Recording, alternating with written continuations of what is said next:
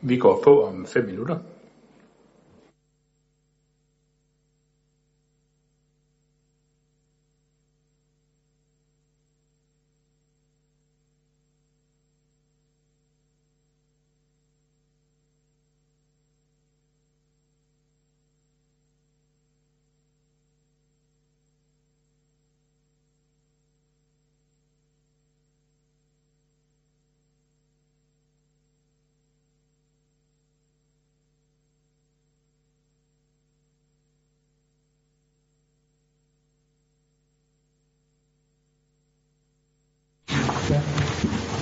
Har du af eller?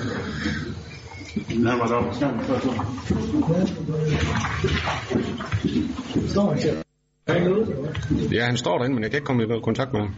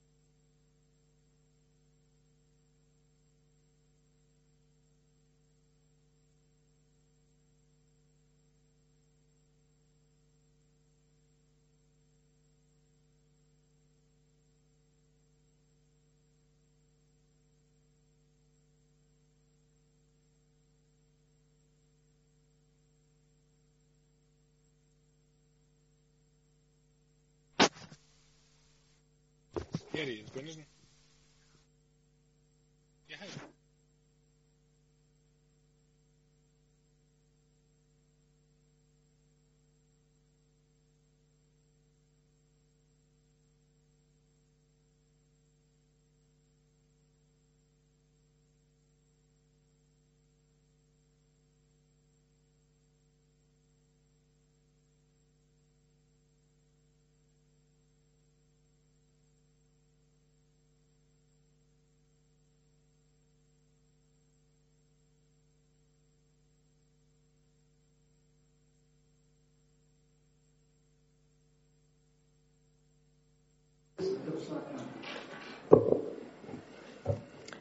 Velkommen til det digitale informationsmøde om Torvgade 6 i Esbjerg.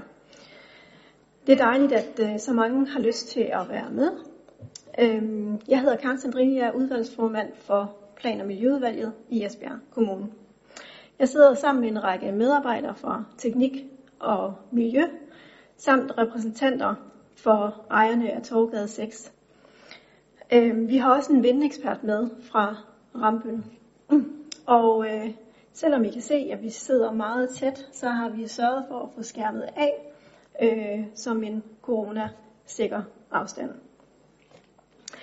Det øh, digitale øh, format, det skyldes jo, at vi ikke kan mødes til et fysisk borgermøde inden den 19. januar, hvor høringsperioden den bliver afsluttet. Øhm, og inden vi kaster os over dagsordenen, så, øh, så vil jeg lige rise noget op omkring praktikken. Fordi vi er stadigvæk i fuld gang med at lære, hvordan vi på bedste vis holder digitale møder, øh, når vi er så mange samlet. Øh, derfor så har vi en chat-funktion. Og chatten den kan du bruge, øh, hvis du har nogle spørgsmål eller bemærkninger til oplæggene.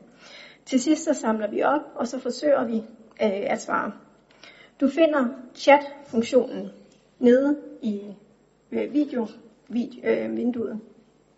De spørgsmål, der stilles i chatten, er ikke en del af den politiske behandling. Så har du bemærkninger eller indsigelse i forhold til planerne, så skal de sendes til plan Aftens program øh, øh, indeholder tre oplæg, der skal give et indblik i de aktuelle planforslag for den centrale grund på Torvegade 6. Først er der en præsentation af selve øh, projektet, som er tegnet af Mikkel Wienberg og Martin øh, Bygert fra henholdsvis Fris Molke Architects og arkitektfirmaet Rudolf Lolk. Dernæst så vil kommunens stadsarkitekt Morten Harder gennemgå forslagene til kommuneplanen, øh, kommuneplanændring og lokalplanen. Og Morten vil også fortælle om miljørapportens Øh, afsnit om kulturmiljø, skygge og visuel påvirkning. Til sidst så vil Jens Christian Bensen fra Rambøl fortælle om analysen af vindforholdene omkring byggeriet. Jens Christian deltager over Skype fra København. Efter oplæggene, så begynder vi på spørgsmålene, og det er Erik Jespersen, der vil sørge for, at vi kommer omkring de vigtigste spørgsmål. Øh, og nu vil jeg bede arkitekterne Mikkel og Martin om at præsentere deres projekt for Torgade 6, for at give os et indblik i det projekt, der har dannet plangrundlag, øh, øh, eller grundlag for planforslagene.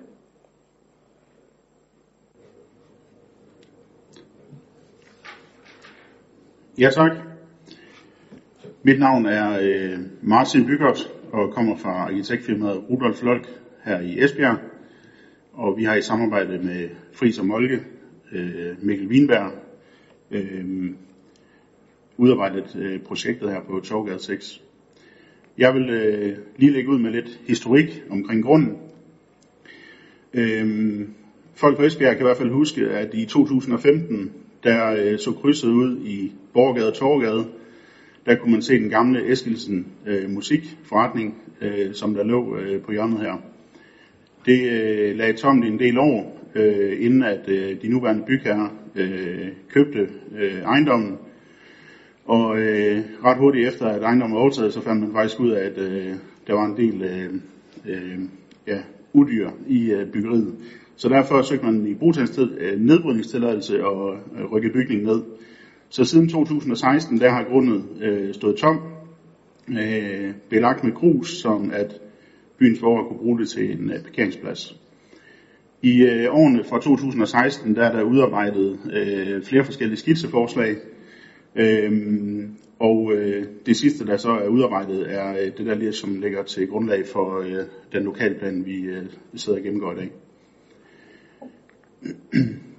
øhm, baggrunden øh, for øh, Torgade 6 øh, og øh, hvad skal man sige, øh, højden på byggeriet, det øh, hænger lidt sammen med øh, de andre ting, eller andre projekter, der er planlagt øh, i Indre øh, Midtby. Enten er der allerede på nuværende tidspunkt lavet øh, lokalplaner for områderne, og de er bebygget, og ellers øh, er de ikke gennemført endnu, kan man sige. Øh, hvis vi starter længst mod nord, så har vi øh, Rivegrunden, øh, hvor der er lavet lokalplan i 2002, øh, hvor der er mulighed for at gå i 9 etage. Hotel Britannia har vi også mulighed for at gå i 9 etage. Det er også en lokalplan fra 2002. Og så er der Hotel Esbjerg City, øh, hvor der er mulighed for at gå i 13 etage, eller det er den lokalplan, der ligger på nuværende tidspunkt. Og så har vi øh, længst mod vest på kortet, vi kigger her, øh, Fanyhusgrunden, øh, hvor der også ligger en lokalplan, hvor man kan gå i 9 etage. Triangel og Strandbyhuse er jo selvfølgelig noget, der er bygget og opført, øh, som også er de her 8 og 9 etager. Øh, ja, det var det, jeg lige ville sige om øh, det her slide. Mikkel, vil du øh, tage over? Ja. Så blev det min tur. Øh, jeg hedder Mikkel Winberg og kommer fra Fri som Olke. Og som Martin han også lige nævnte, så har vi haft øh, nogle samarbejder blandt andet på det her projekt. Øh, vi kommer til at øh, skiftes lidt, lidt undervejs i præsentationen, og, øh, og lige nu så er det min tur. Øh, det vi ser på nu, det er et øh, luftfoto af området, og det er jo tydeligt at se øh, Esbjerg Indre Bys karakteristiske struktur. Det er en struktur, som er meget tydelig øh, med, øh, med retvinklet vejforløb og nogle øh, defineret karréstrukturer.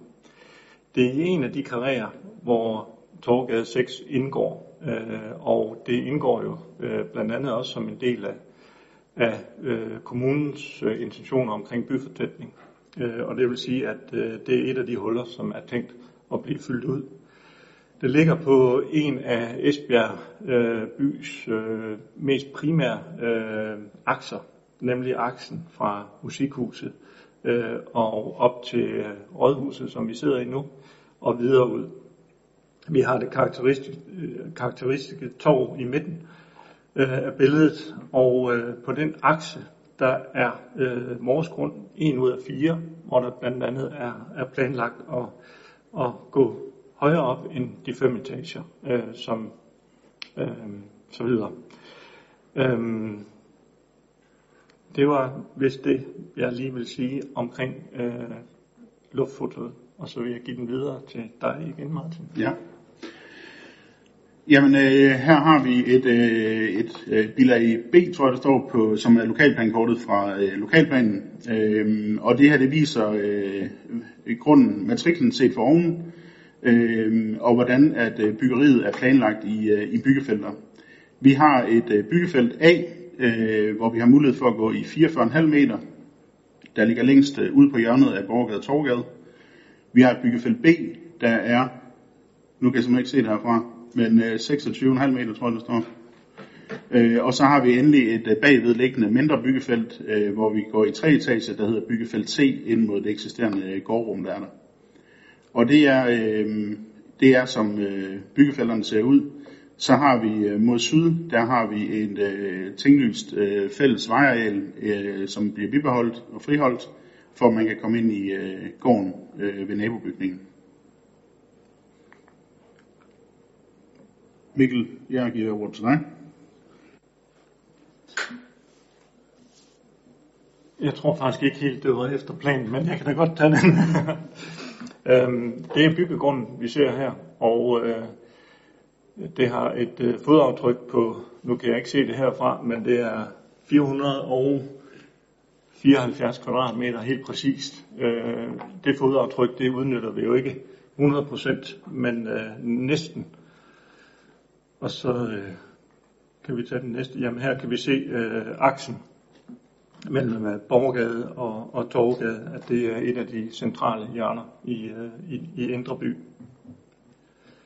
Det vi gør øh, i forhold til øh, ankomst til bygningen, det er, at vi todeler sådan set ankomsten ud til øh, på hjørnet øh, i krydset. Jamen der har vi adgang til øh, den underste etage, som bliver en øh, åben funktion, øh, som vi ikke kender helt endnu, men det kunne være øh, butik eller andet erhverv.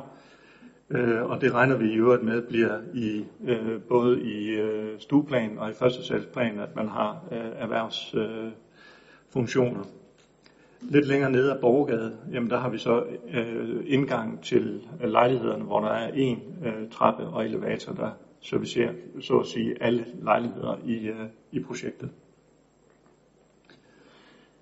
Øhm, vi har jo arbejdet med øh, nogle forskellige udgaver af det her projekt, og der er jo også lavet forslag tidligere. Øh, det volumenstudie, man vi kigger på nu, det svarer sådan set til 10 etager øh, højde. Øh, og øh, man kan sige, at når man kigger på sådan en, en, en blok som den der, så virker den jo ret massiv. Øh, og derfor har vi øh, lavet en todeling af huset øh, ud fra øh, flere andre parametre. Men øh, primært så vil vi gerne lave en øh, bygning, som markerer sig som et øh, omdrejningspunkt, og ikke, hvad skal man sige, et langstrakt byggeri. Men det vil sige, at det bliver et, øh, et, øh, et hus, der markerer hjørnet, og det bliver et øh, hus med en slankhed, øh, som volumen, som vi så før, jo ikke har. Øh, og så er det samtidig et øh, hus, som optager hvad skal man, skalaen fra nabobebyggelsen ned langs Borgergade, fordi at man har, hvad skal man sige, en todelt trappe øh, op øh, og helt op til de 12 etager. Her står vi øh, på parkeringspladsen øh, nede ved Borgade. Vi har, øh, ja, her kan vi tydeligt se, hvordan at huset er. Det er to huse i et, øh, og at den øh, laveste del af bygningen, den, så, den øh, støder op til øh, de, de lidt mindre øh, bygninger ned langs øh, Borgade. I det her view, der øh, er vi placeret for foden af vandtårnet, øh, og øh, her kigger vi op mod bygningen. Vi har, øh, vi kigger ned langs Havnegade øh, og kan lige netop ikke øh, se musikhuset, men det ligger der nedad til højre. Øh, og på det her billede, der kan man også se, og nu skal det jo lige understreges, at øh, det her, det er jo nogle, hvad skal man sige, nogle, nogle skitsemodeller, øh, hvor man ikke rigtig kan se materialiteten nu. Det giver næsten sig selv. Men her der kan man se øh, volumet, og man kan se blandt andet også, hvordan vi har arbejdet med de indeliggende øh, altaner, øh, som vender ud mod øh, Torvegade og ned mod, øh, mod havnen og vandtårnet. Her er vi så hoppet op på, øh, på torvet, hvor vi står bag ved øh, Christian 9. Og man kan sige, at det her billede har vi jo øh, valgt, fordi det er jo et af de steder, hvor bygningen den bliver øh, allermest synlig. Øh, det er ikke fordi vi øh, har været ude på at, at, at gemme bygningen eller skjule den. Vi har tværtimod øh, gerne vil vise den øh, frem, fordi vi øh, mener, at, øh, at på den grund øh, og det sted i byen, er det fint, at der er et øh, hierarki, hvor man kan se, at øh, midtbyen markerer sig med et, øh, et vartegn. Hvis vi går lidt længere ned øh, i øh, gadeniveau, jamen så øh, forestiller vi os, at øh, bygningen kommer til at se sådan her ud. Det er øh, jo en bygning, som er lavet primært i, øh, i mursten, altså tegl, hvor vi øh, er i gang med at finde ud af, øh, hvilken type øh, og hvordan vi skal øh, lave øh, detaljerne øh, på det her hus. Vi forestiller os, øh, at øh, den, de to nederste etager, som man kan se på billedet, har en stor grad af transparens øh, og åbenhed. Og det er selvfølgelig et hus i, i harmoni, men alligevel kan man godt se, at der er en overgang fra anden sal og så til tredje sal, så vi markerer sådan set øh, bygningen i gadebilledet øh, som lidt mere åbent og måske også lidt mere detaljeret med nogle øh, orn- ornamenter, øh, som passer til huset i et øh, formsprog, som er måske lidt mere moderne, men alligevel hentet øh, fra nogle af de historiske bygninger i, i Esbjerg Midtby. Øh, og man kan sige, at øh, sådan et billede som det her, der kan vi jo lige øh, øh, skimme øh, nabobygningen øh, ved siden af, som jo også er et, øh, en, en, en bygning med en høj grad af detaljering på sin måde, og vi gør det så øh, på vores måde. Vi, øh, vi forestiller os også, at øh, den nederste etage øh, er trukket en lille smule tilbage, øh, sådan at øh, der bliver dannet et lille arkadeforløb, og det vil sige, at det giver sådan en naturlig indgangssituation øh, til øh, de funktioner, som kommer til at ligge inde bagved. Øh, det kommer også til at give noget variation og noget dybde i gadebilledet. Her zoomer vi så lidt ind øh, på de øvre etager, øh, og det vi kan sige her, det er jo, at øh, facaderne er bearbejdet på en måde, så der er en, en slags dybdemæssig tredeling.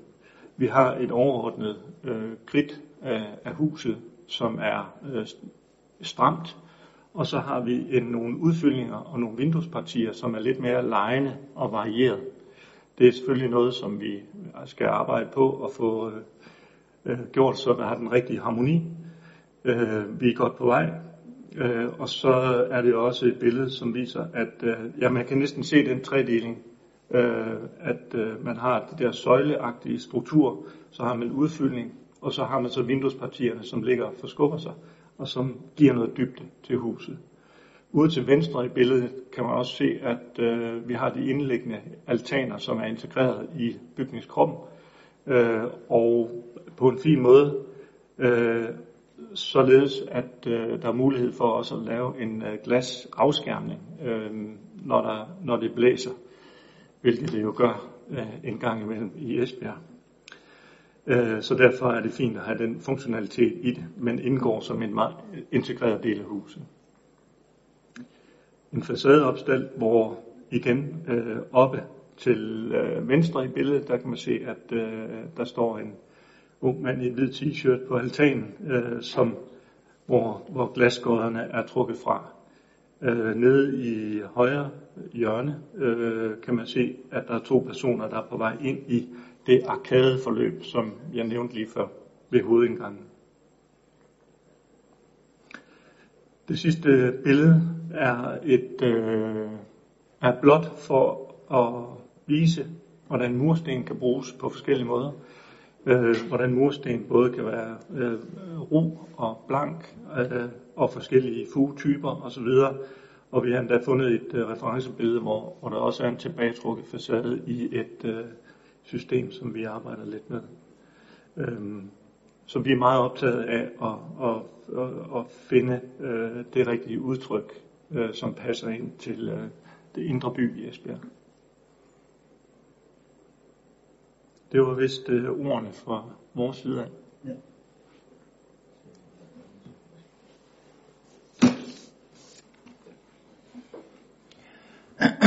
Ja, men øh, så vil jeg tage ordet. Jeg hedder Morten Harder, jeg er stadsarkitekt i Esbjerg, og jeg skal lige prøve på at øh, gennemgå, hvad øh, planforslagene så indeholder, og også hvad der er i den øh, miljøvurderingsrapport, der er, øh, der er blevet lavet i forbindelse med projektet.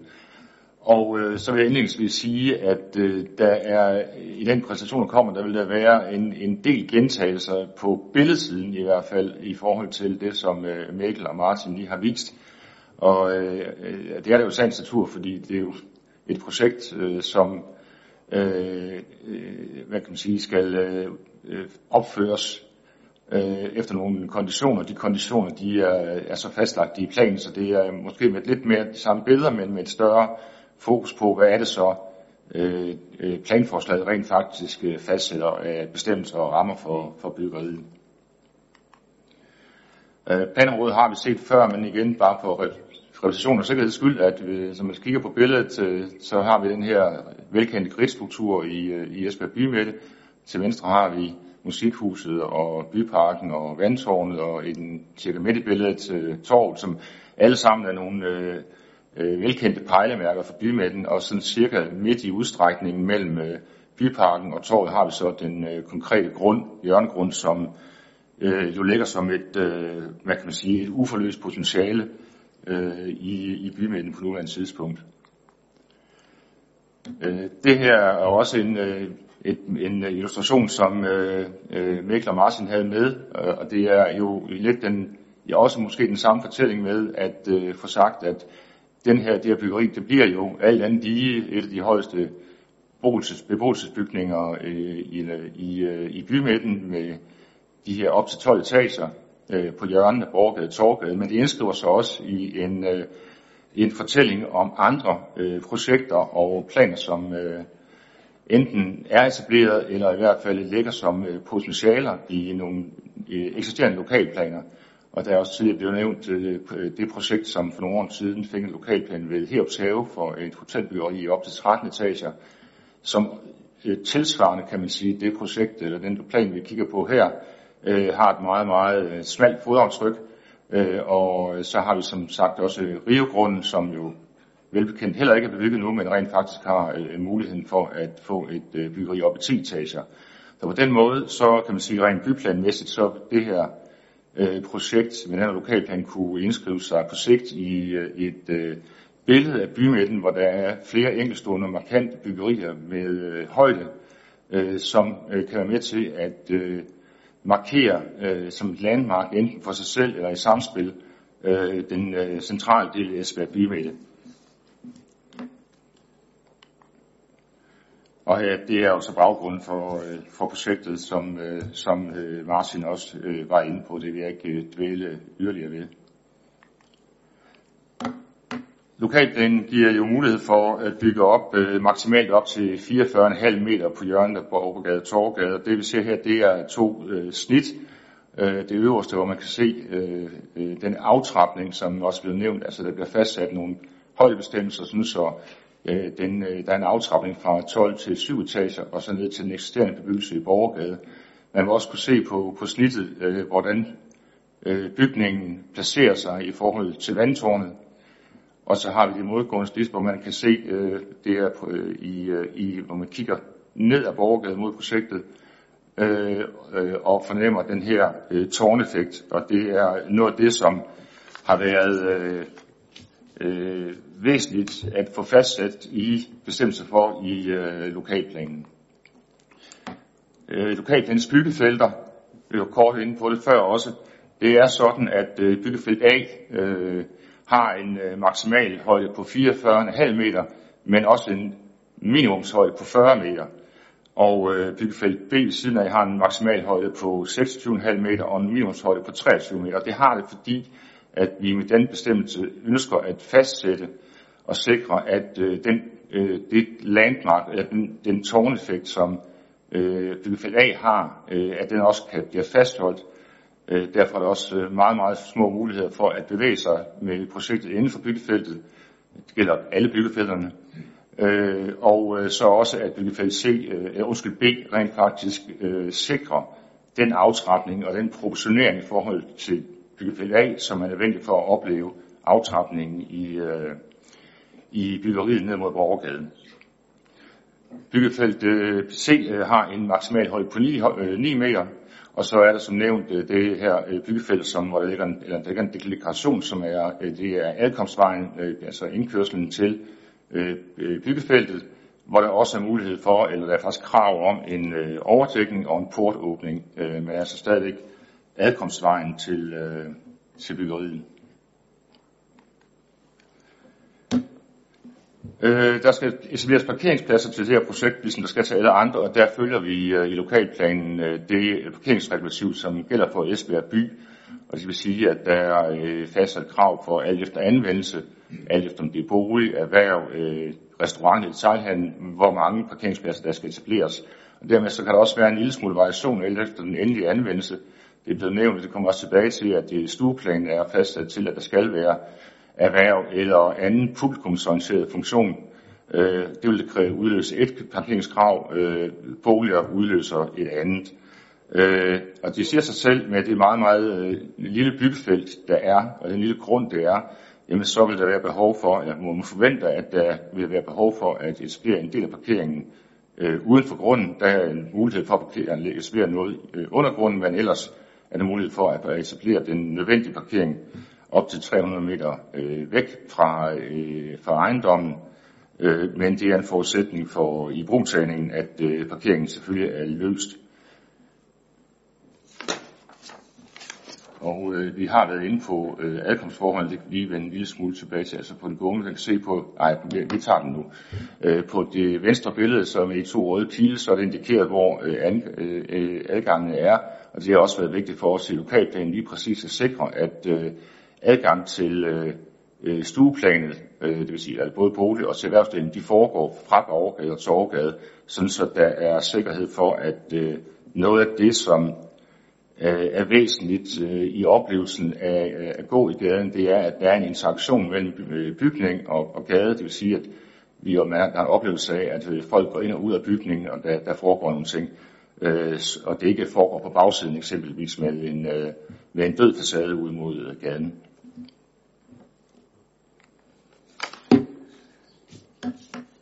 Øh, det her, som øh, øh, Mikkel sagde, så er det jo øh, primært volumen bedre, vi kigger på nu, men det der er øh, fastsat bestemmelser for i øh, lokalplanen, øh, hvad angår volumen, øh, jamen så er det jo lige præcis det her med, at øh, vi har været inde på højderne, men også at øh, der skal etableres, øh, bygninger skal etableres med flattag, øh, og at øh, et, hvad hedder det, øh, altanerne skal være indlæggende. Det er medtaget som bestemmelser for at sikre, at øh, oplevelsen af øh, bygningen som et tårn eller som en, øh, en, øh, et landmark, det, det fastholdes uden for mange øh, dekadarer.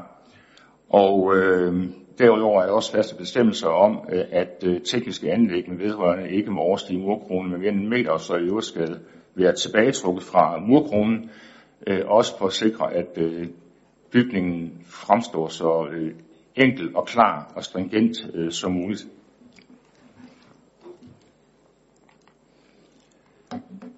Og øh, som nævnt før, så er det på gadeplan, så er der jo ønske om, at, øh, at øh, den åbner sig mod gaden i de nederste plan, øh, de vil sige første stue og første sal som de primære.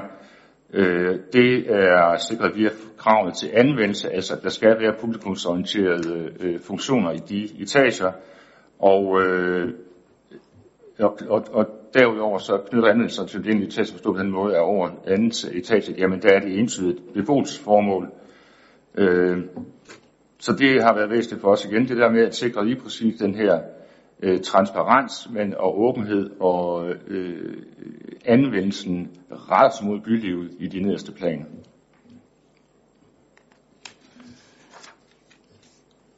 Der er, det med transparens er, også, er der også et bestemmelse for, øh, og det betyder, at øh, for de nederste to etager, der, vil der, være, er der, eller der er der et krav om, at øh, det skal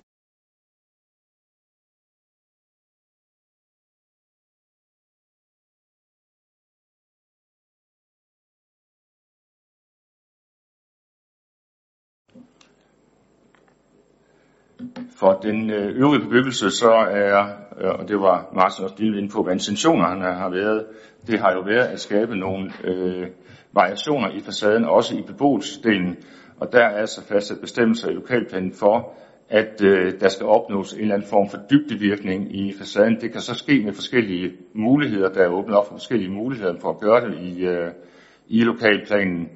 Øh, det, sker blandt andet, det kan ske igennem øh, skift i murstenstype, det kan også ske i øh, skift i øh, forband eller i øh, fuge, og det er nogle af de ting, der skal arbejdes videre, videre med øh, i de her materialeskift. Og derudover det, at øh, dele af facaden, altså de øh, facadepartier, der ligger øh, i den øh, hvad skal man sige, overordnede søjlestruktur, øh, skal være tilbagetrukne, sådan så øh, man får en, øh, den her reliefvirkning i, i facaden.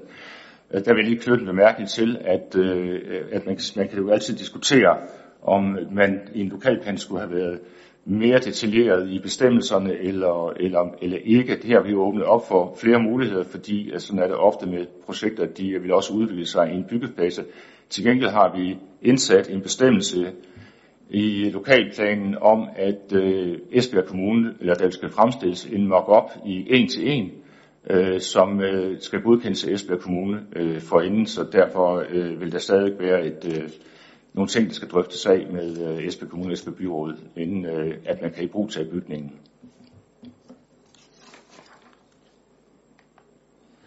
Så er der også udarbejdet et øh, forslag til miljørapport øh, sammen med øh, planforslagene, og øh, de emner, som øh, omhandler, det er den visuelle påvirkning, det er skygge- og solforhold, øh, kulturmiljøet, øh, Esbjerg Bymidt er, er udpeget kulturmiljø, øh, det er vindforhold og øh, indblik.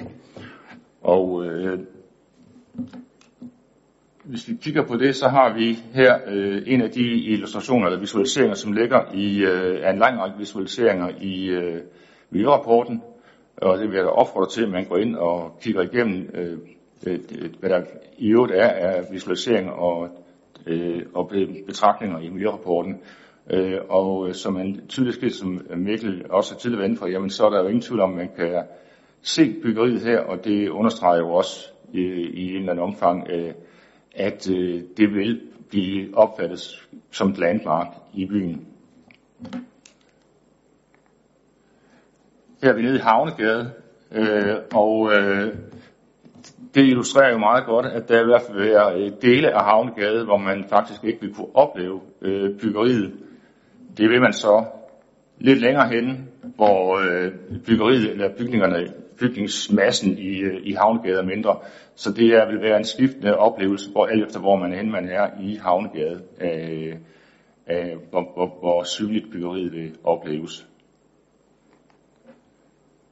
Her kigger vi øh, ned af Borgade, der har man jo øh, tydeligvis øh, en klar markering af hjørnet og øh, oplevelsen af bygningen som det her tårnelement øh, i byen.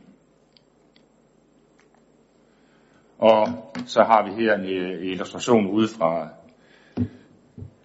Damvej, øh, hvor, som jo i højere grad er en, øh, end den her betragtning af, jamen, hvordan er det sådan en bygning opleves øh, på, den, på den lidt længere afstand, af, hvad er det for en skyline, vi kigger os ind i.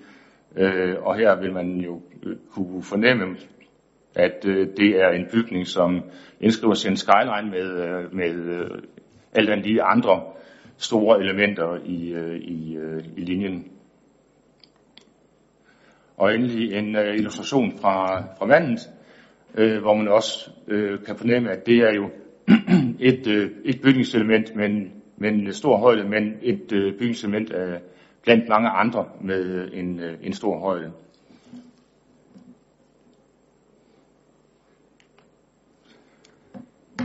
Så har der været øh, øh, kigget på, hvordan øh, forholdet sig til kulturarven i området.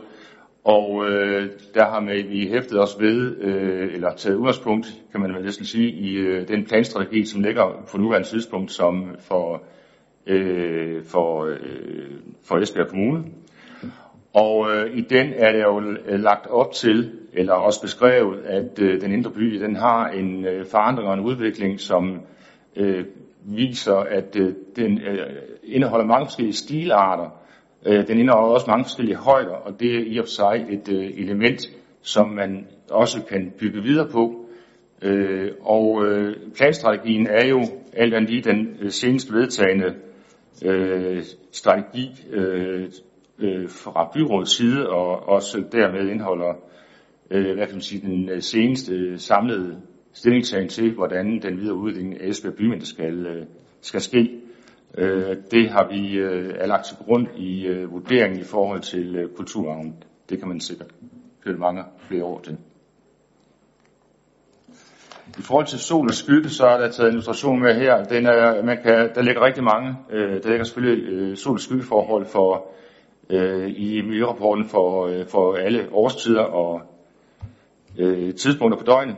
Øh, den her er taget med, øh, fordi at det er jo et, øh, et, øh, sommermoment, kan man sige. Og, og den er taget med for at illustrere, at selv øh, i, når det er højsommer, jamen, så vil man kunne opleve øh, skyggeforhold øh, fra den nye bygning. Det, det siger sig selv. Øh, og og det vil selvfølgelig se øh, anderledes ud på andre tidspunkter, men bare for at sige, at selv det øjeblik, det, øh, det tidspunkt for året, hvor solen må forventes at så højst, jamen, der vil der være en øh, skyggepåvirkning øh, fra byggeriet.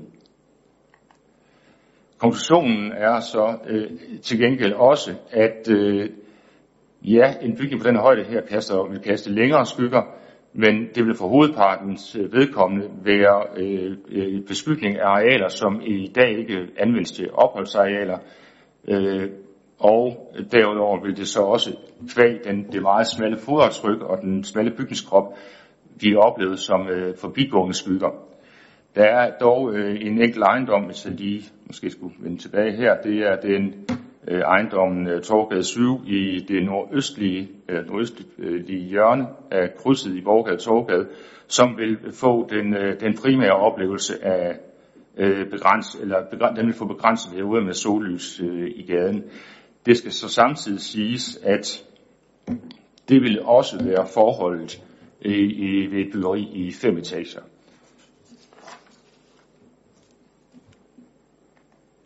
I forhold til indlægsforhold er der blevet øh, kigget på de nærmeste ejendomme omkring, øh, omkring øh, det nye byggeri, og hvor indlægscenterne kunne være. Øh, samlet set øh, må man sige, at øh, indeksgenerne, de, eller de steder, som kunne øh, få, eller som ville få indeksgener, det er primært erhvervsformål, øh, og øh, ikke, hvad kan man sige, privat boligers opholdsarealer. Øh, derudover, ej, jeg vil lige sige øh, øh først, der vil dog stadig være sådan, at, øh, og det er igen Torgade syg, som er, syg, som er blandet boligerhverv, jamen der vil man kunne opleve nogle indeksgener. øh, Øh, til, til boligområdet, eller til boligdelen i, de, i den ejendom. Men altså primært erhverv, som vil kunne opleve øh, genevirkningerne. Øh, dertil også kommer så derudover en, som en konklusion af miljørapporten, at øh, når vi bevæger os op i højden på den måde, altså når vi kommer op over 5. etage, så vil de indblik, der vi måtte være, de vil være nedadrettet, og derfor øh, vil det ikke være udtryk for, at man får øh, sådan lange kig ind i, øh, i de boliger eller de erhvervslejemål, der ligger rundt omkring, men det vil være nogle nedadrettede kig, som ikke rækker langt ind i bygningerne. I forhold til øh, indeksgener i øvrigt er der jo fast, der er jo fast eller, eller givet en mulighed for øh, tagterrasser på, øh, øh, på tagfladerne i, øh, i byggeriet. Og øh, der er der så også i øvrigt for at mindske potentielle indlægsgener fastsat bestemmelser for, at de værn, som skal være på omkring sådan en, en, øh, en tagterrasse, de skal være tilbagetrukne fra øh, murkronen igen for at undgå, at man kan hænge på kanten og, og kigge ned. Så vil jeg gerne give ord til Jens Christian Bensen fra Rambøl, som vil øh, gennemgå øh, de vindanalyser, som er blevet lavet i forbindelse med øh, planforslaget. Ja, tak. Jeg håber, at min lyd går klart igennem. Jeg vil lige øh, sætte, jeg håber, I kan se præsentationen nu her, eller forsiden. Når vi kigger på, på området her, og så lige prøver at orientere os, så kan vi se, at det, der ligger nederst i, i billedet her, det er musikhuset, så har vi vandtårnet og lidt over til venstre, og så har vi øh, Øh, øh, vejen op imod øh, øh torvet her, og, og Torvgade 6 ligger her, hvor, hvor pilen er vist. Det, som vi har haft til formål med at gå ind og kigge på vindforholdene omkring øh, et nyt byggeri på Torvgade 6, er at vurdere to muligheder.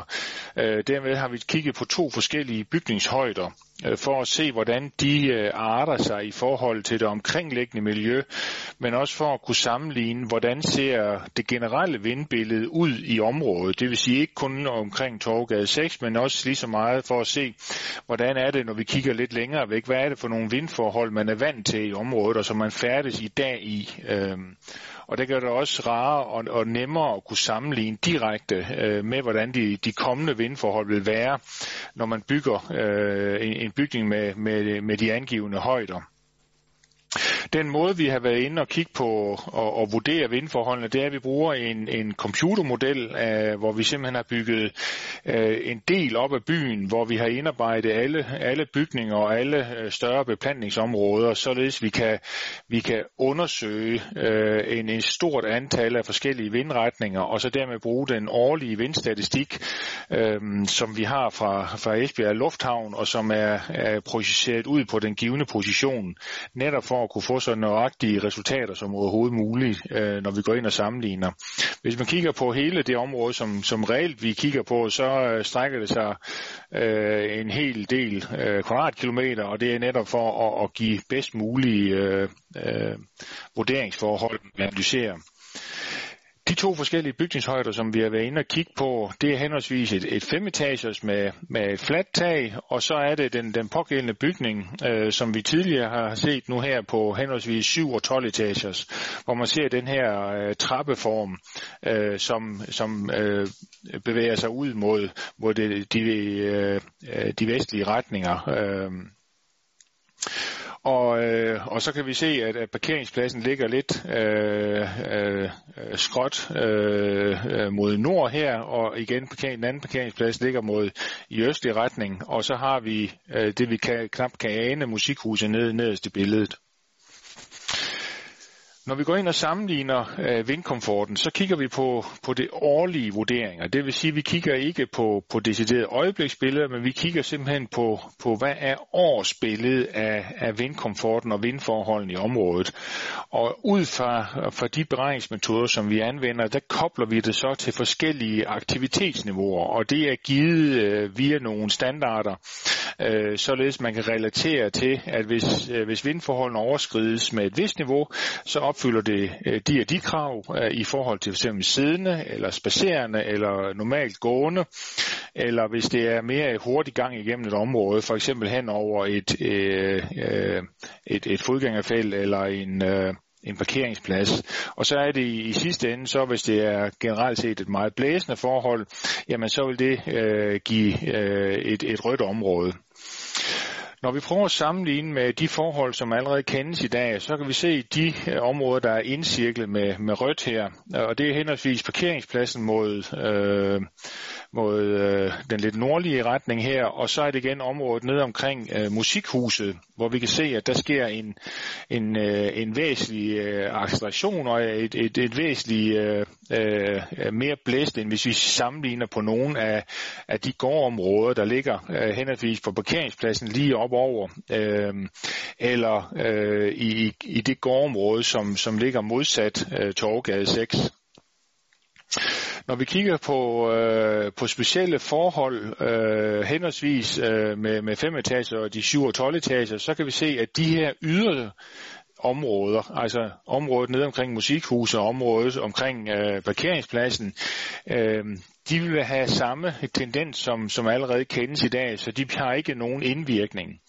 Når vi så går tættere på Torgade 6, som vi ser, øh, jeg håber I kan se min cursor, men lige omkring de, de sorte ellipser her, øh, så kan vi se, at specielt omkring indgangsområdet, øh, der får vi rigtig fine øh, forhold til at komme ind og ud af bygningen, og dermed får vi sikre øh, adgangsforhold til at, at bevæge os øh, henholdsvis ind og ud af, af bygningen, og, og med den funktion, som er tiltænkt netop at kunne udnytte øh, øh, til andre øh, formål end, end boliger øh, hvor der vil være en, en mere øh, hyppig aktivitet. Øh, og der er det ret væsentligt, at vi også har øh, gode forhold i netop i de områder, når vi skal, skal ind og ud af, af bygningen. Hvis vi kigger lidt længere ud i, i, øh, i krydset, jamen krydset er jo et, et, et vejkryds, hvor, hvor der kan være kørende trafik, og at det blæser øh, derude er som sådan ikke øh, øh, kritisk, øh, fordi vi normalt ikke bevæger os ud på, på vejen med trafik. Øh, noget vi, vi kan se, det er så i det mellemrum, vi har til nabobygningen her ved siden af Torgade 6, der får vi jo øh, der får vi en indsnævring, så hvor vinden, når den, specielt når den kommer fra nogle af de hyppige vindretninger, der får den en acceleration ind i området. Øh, og det kan vi se ved, at, at, at den her tunge, der bevæger sig ud øh, i, i Torgade og ud mod, mod krydset, den er øh, lidt større, når vi øh, kigger på forskellen mellem en 5-etagers og en 7- og 12-etagers bygning. Og det er netop en af de ting, der også giver anledning til at sige, at, at for at, at forbedre de for eksisterende forhold, der vil det være et af de områder, man skal kigge på i dag, og hvis man øh, kan reducere den gennemstrømning af vinden i netop det område, så vil man også forbedre de forhold, som man ser herovre ved, ved bygningen over for Torgade 6, netop her på hjørnet, så vil man simpelthen kunne reducere og fjerne øh, den indvirkning, hvor vinden vil have, fordi den primært kommer igennem her øh, i den her øh, smalle øh, område.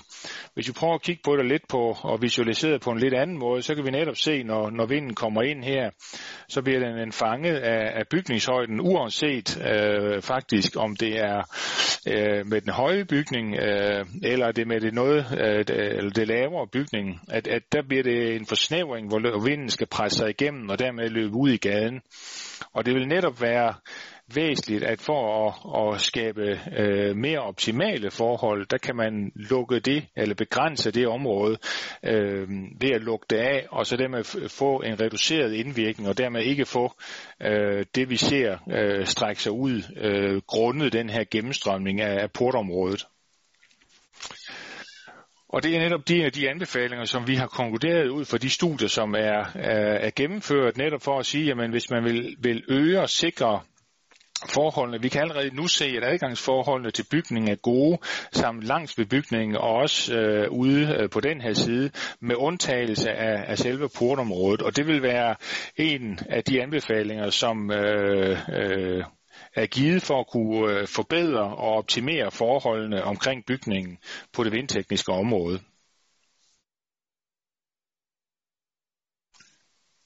Det var lige øh, min korte gennemgang.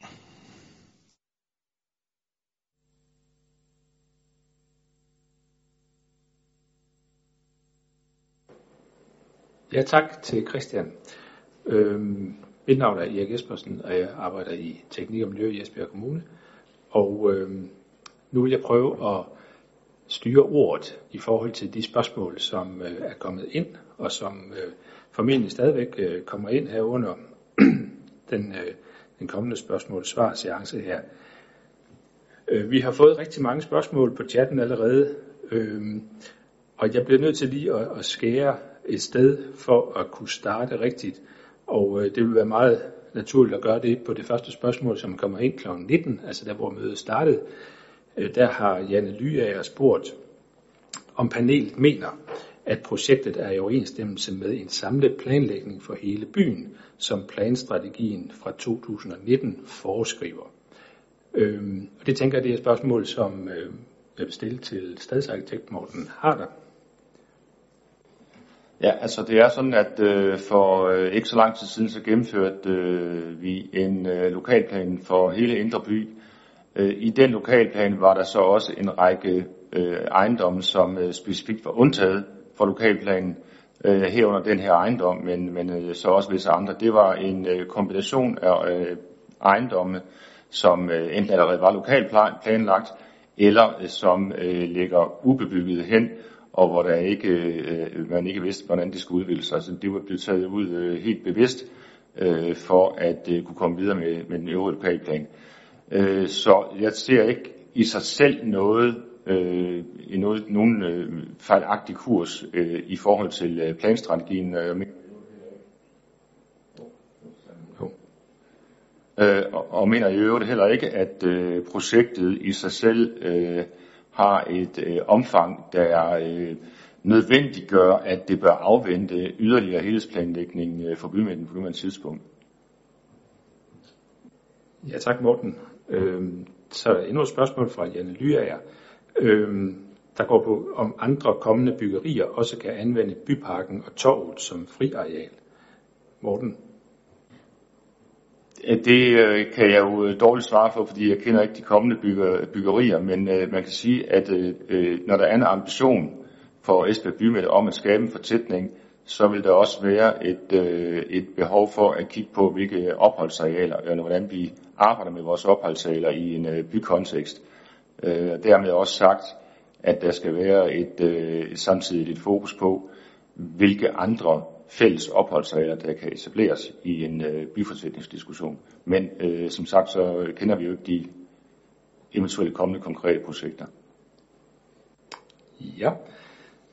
Så er der et spørgsmål her fra Marianne, øh, som lyder, hvorfor skal byggeriet være i 12 etager og ikke 5 eller 7 etager? Øh, byen har et pejlemærke i vandtårnet. Hvem er det, der har behov for et pejlemærke mere? Det tænker jeg også, jeg vil stille til dig, Morten. Ja tak. Øh, som, som det også har, vi har i hvert fald efter bedste evne forsøgt at beskrive i, øh, i lokalplanen og også det, øh, det oplæg, der lige var før, eller de oplæg, der var før, så er det sådan, at der øh, ligger potentielle uudnyttede lokalplaner i området øh, til henholdsvis øh, 13 og 10 etagers byggerier om sådan centralt i byen, og at øh, det her det indskriver sig lidt i den samme kontekst øh, sådan så man har nogle øh, byggerier i en vis højde, der er med til at markere centrum i Esbjerg. Det er den, det er den tænkning, der ligger bagved, øh, og så derfor så kan man jo selvfølgelig godt vælge at se det her øh, byggeri som enkeltstående, men, men på sigt må man også forestille sig, at der vil kunne være øh, to til tre andre projekter, i hvert fald er der to yderligere lokalplanlagte projekter, som vil øh, kunne realiseres, øh, så snart der er vilje øh, til det.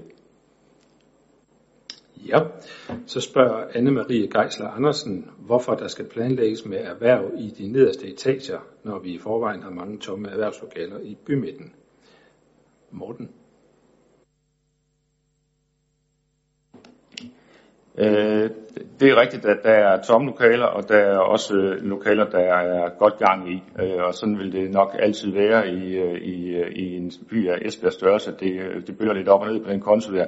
Det vi synes, det er afgørende i det her tilfælde, det er, at ejendommen simpelthen er placeret så centralt i byen, at det er afgørende, at der også foregår lige præcis de her publikumsorienterede øh, funktioner i stueplan, og også meget gerne på, på anden sal.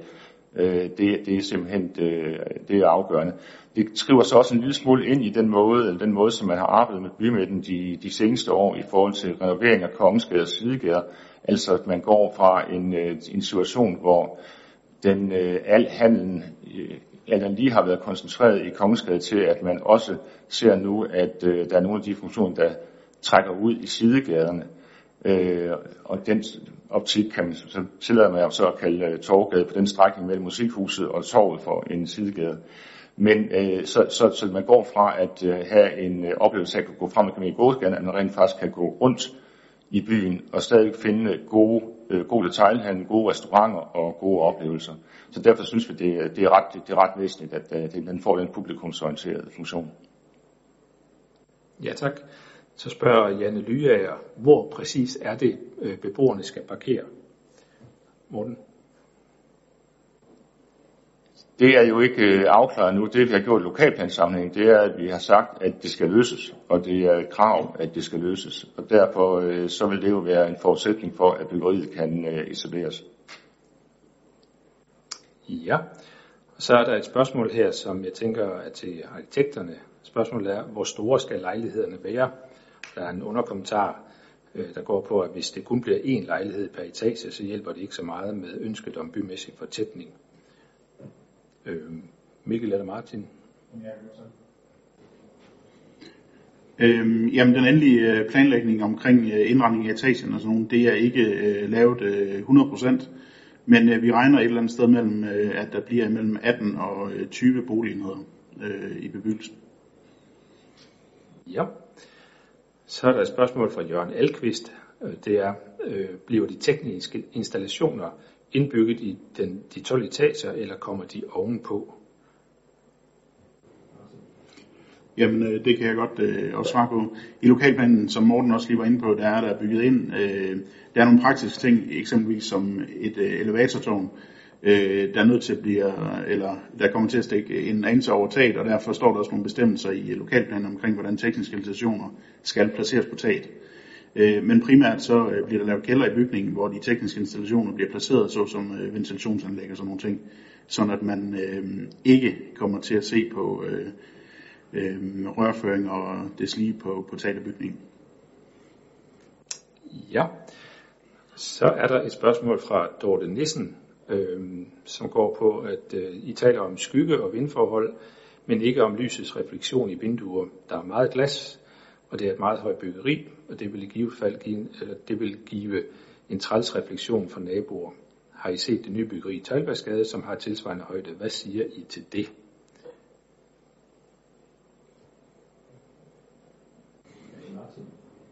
Øhm, det kan jeg godt. Jamen øh, overordnet kan man sige, så er øh, bygningens øh, hovedstruktur jo lavet øh, som skalmur, som jo selvfølgelig har en meget øh, mat overflade. Og så er det klart, at øh, i lokalplanen er der stillet krav omkring glas, øh, og det er jo også øh, noget, der kommer fra bygningsreglementet, at man skal have vist daglys til boliger, øh, og det er uagtet, hvor, hvor højt man bygger. Øh, men øh, ellers er det ikke noget, som, øh, øh, hvad skal man sige, at øh, vi har vurderet, at der var et problem. Ja, tak. Så skal vi lige lidt ned. Der er et spørgsmål fra Johnny Christensen. Øh, hvorfor er der kun tilhængere af byggeriet i panelet? Vil det ikke have været på sin plads at have udvildige eksperter med, som kunne give en teknisk gennemgang af de udfordringer, der har været nævnt i diverse medier? Øhm, er det et spørgsmål, du vil svare på, Karen Sandrini?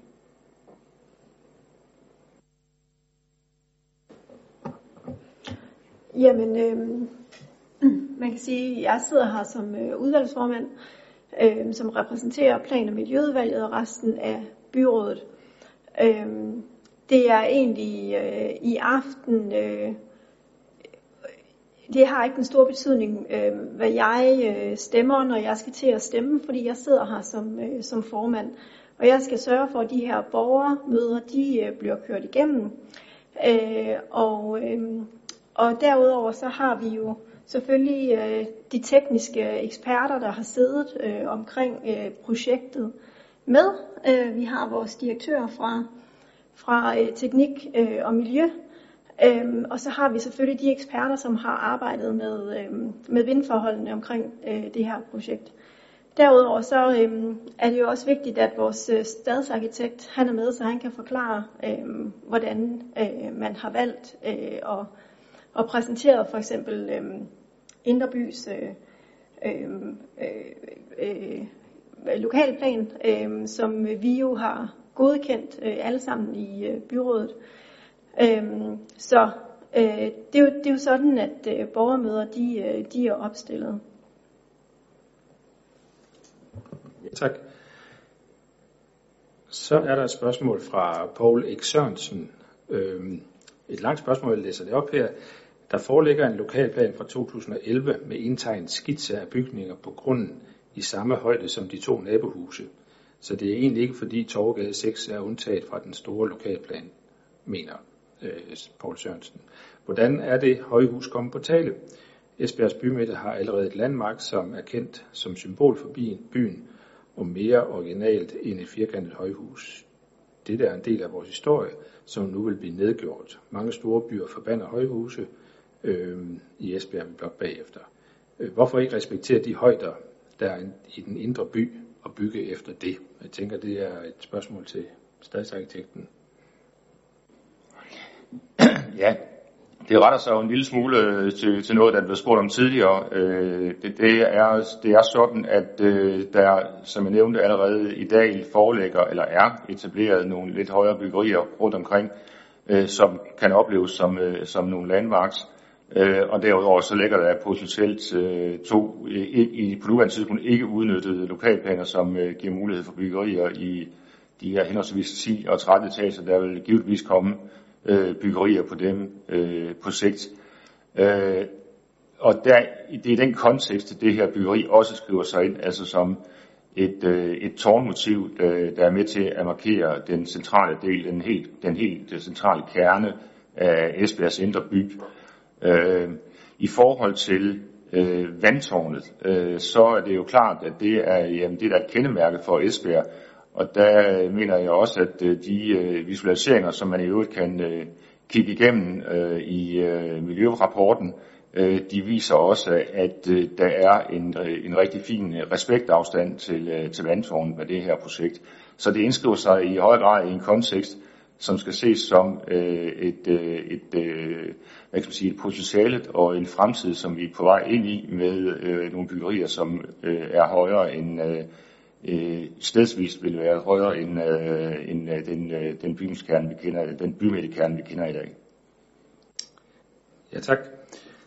Så er der et spørgsmål her fra Johnny S., som øh, lyder, mange større byer har en flot kontrast mellem nyt, moderne byggeri og ældre bevaringsværdige bygninger. Er det også målet i Esbjerg Kommune? Det kunne jeg jo spørge stadsarkitekten om. Jamen, det korte svar er vel ja, vil jeg sige. Altså det, Øh, det, øh, det er jo øh, afgørende, at de nye byggerier, der kommer, at de både selvfølgelig forholder sig til den kontekst, de er i, og det er i den her, i den her sammenhæng af konteksten også de bevaringsværdige bygninger, men at de samtidig også øh, fremstår som øh, et nutidigt byggeri, der øh, forholder sig både hvad kan man sige, til historien, men også til den samtid, de lever i. Så det er da øh, helt klart en ambition. Ja. Så er der et spørgsmål fra Mark Mikkelsen. Øh, han spørger, Morten Harder har tidligere øh, beskrevet befolkningstætheden i Indre By og sammenlignet den med Sønderris. Øh, kan Morten Harder huske tallene til sammenligning og eventuelt redegøre for vigtigheden af at øge befolkningstætheden i Indre By? Morten? Ja, kan jeg passe på, om jeg kan huske tallene præcist, men, øh, men øh, i, grov, i, i, i de grove tal, så bor der cirka 2.000 i, i, i øh, en afgrænsning i Indreby, som, øh, øh, som er den centrale del, vi snakker om nu, øh, og til, til sammenligning er det, som jeg husker det, cirka 4.000 i Sønderrigs. Øh, og øh, det er jo så bare tal, kan man sige. Det der, der er afgørende, og det der, der er vigtigt, og det som der også bliver øh, understreget i, øh, i planstrategien, som jo alt andet lige er en, øh, en ambition, som skal udmønte i Vision 2025, det er, at en, øh, en øh, højere grad af en tættere befolknings, eller større befolkningstæthed i, øh, i Esbjergs Indreby er jo med til at understøtte, at de funktioner, vi elsker at have i en by, det vil sige, at øh, der er liv i gaden, at øh, der er folk, der kan kigge på hinanden, at der er en god detailhandel, at der er et levende restaurant- og kulturliv, øh, det, at det kan fortsat kan være der, fordi det er alt andet lige øh, nemmere at, øh, at gå til øh, de ting og de bruge de funktioner i hverdagen, hvis man også bor i bymidten. Øh, nu var den øh, sammenligning, som øh, jeg så tidligere kom med, med til Sønderrigs, det er jo så, kan man sige, en, øh, en intern øh, sammenligning. Øh, vi har jo også kigget lidt på øh, byer, vi kunne, måske kunne tænke os at sammenligne os med, øh, eller byer, vi kender i nærheden, og der har vi også kigget ind i, øh, i byer som Aalborg, øh, Aarhus, men for den skyld også Vejle, hvor en, øh, en udstrækning øh, på cirka en kvadratkilometer Indreby øh, i Esbjerg har vi sammenlignet med øh, den, den samme afgrænsning i de her byer her, og, og der øh, må vi også konstatere, at der bor cirka halvt så mange øh, i Esbjergs indre by, som der bor i Vejlesby, og det er jo øh, alt den lige tankevækkende. Ja, så er der et spørgsmål fra Erling Sonne. Øh, han spørger, mener byrådet, som det fremgår af lokalplanen, at visionen for Esbjerg er en amerikansk bilby? Det tænker jeg, vi skal spørge Karin Sandrini om. En amerikansk bilby? Nej, det, øh, det tror jeg bestemt ikke, eller det skal jeg ikke sige. Øhm, det kommer jo an på, hvad, øh, hvilket temperament de forskellige partier de har. Der er jo fem øh, lokalplaner i den indre bys lokalplan, hvor der er mulighed for at lave øh, forskellige ting. Og alt efter hvad man tænker som parti øh, i de projekter, som man bliver præsenteret for, der er det jo flertal, der bestemmer. Øh, så det er jo op til de enkelte partier, hvad de tænker, om det skal være en amerikansk bilby eller ej. Ja, så er der et spørgsmål fra John Christensen, øh, som spørger, er det stadsarkitektens mening, at bymidten skal domineres af tilsvarende høje bygninger? Morten? Nej, det, det er det og, øh, på ingen måde. At, som jeg nævnte før, så øh, har vi øh, helt overordnet en øh, lokalplan for Indreby, der foreskriver en maksimal bebyggelse på, øh, eller bebyggelseshøjde på fem etager. Der er også andre bestemmelser af den, og det er jo den, vi øh, agter at operere efter.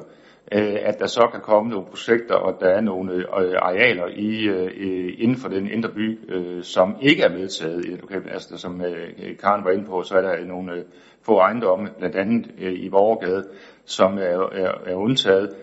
Der må vi jo se, hvad, hvad mulighedens kunst er, men det, det er bestemt ingen ambition om, at, øh, at øh, alt skal være lige højt og meget højt øh, i indre Øh, som jeg nævnte før, så er det her projekt øh, skal ses øh, i sammenhæng med nogle af de andre projekter, som kan komme undervejs, og som øh, alle definerer sig som, øh, hvad kan man sige, nogle, nogle landmarks øh, på udvalgte steder. Så, så det er ikke ambitionen, nej. Godt, så øh, spørger Per, øh, hvordan øh, indsigelser vægtes. Han spørger, er det nabobygninger, der vægter højst i forhold til indsigelser? Øh, og det tænker jeg på, øh, Morten, du kunne måske lige sådan starte med at svare lidt på det, på det, det formelle i forhold til, hvordan man håndterer indsigelser, og, og det kan også være, at Karen har en, øh, en øh, kommentar til det. Ja, så helt formelt så er vi jo i en høringsfase, og, øh, og alt, hvad der kommer ind til os i, og det kommer tilbage til, at det, det tror jeg kan kommer tilbage til, at, vi skal, at det skal sendes ind til os.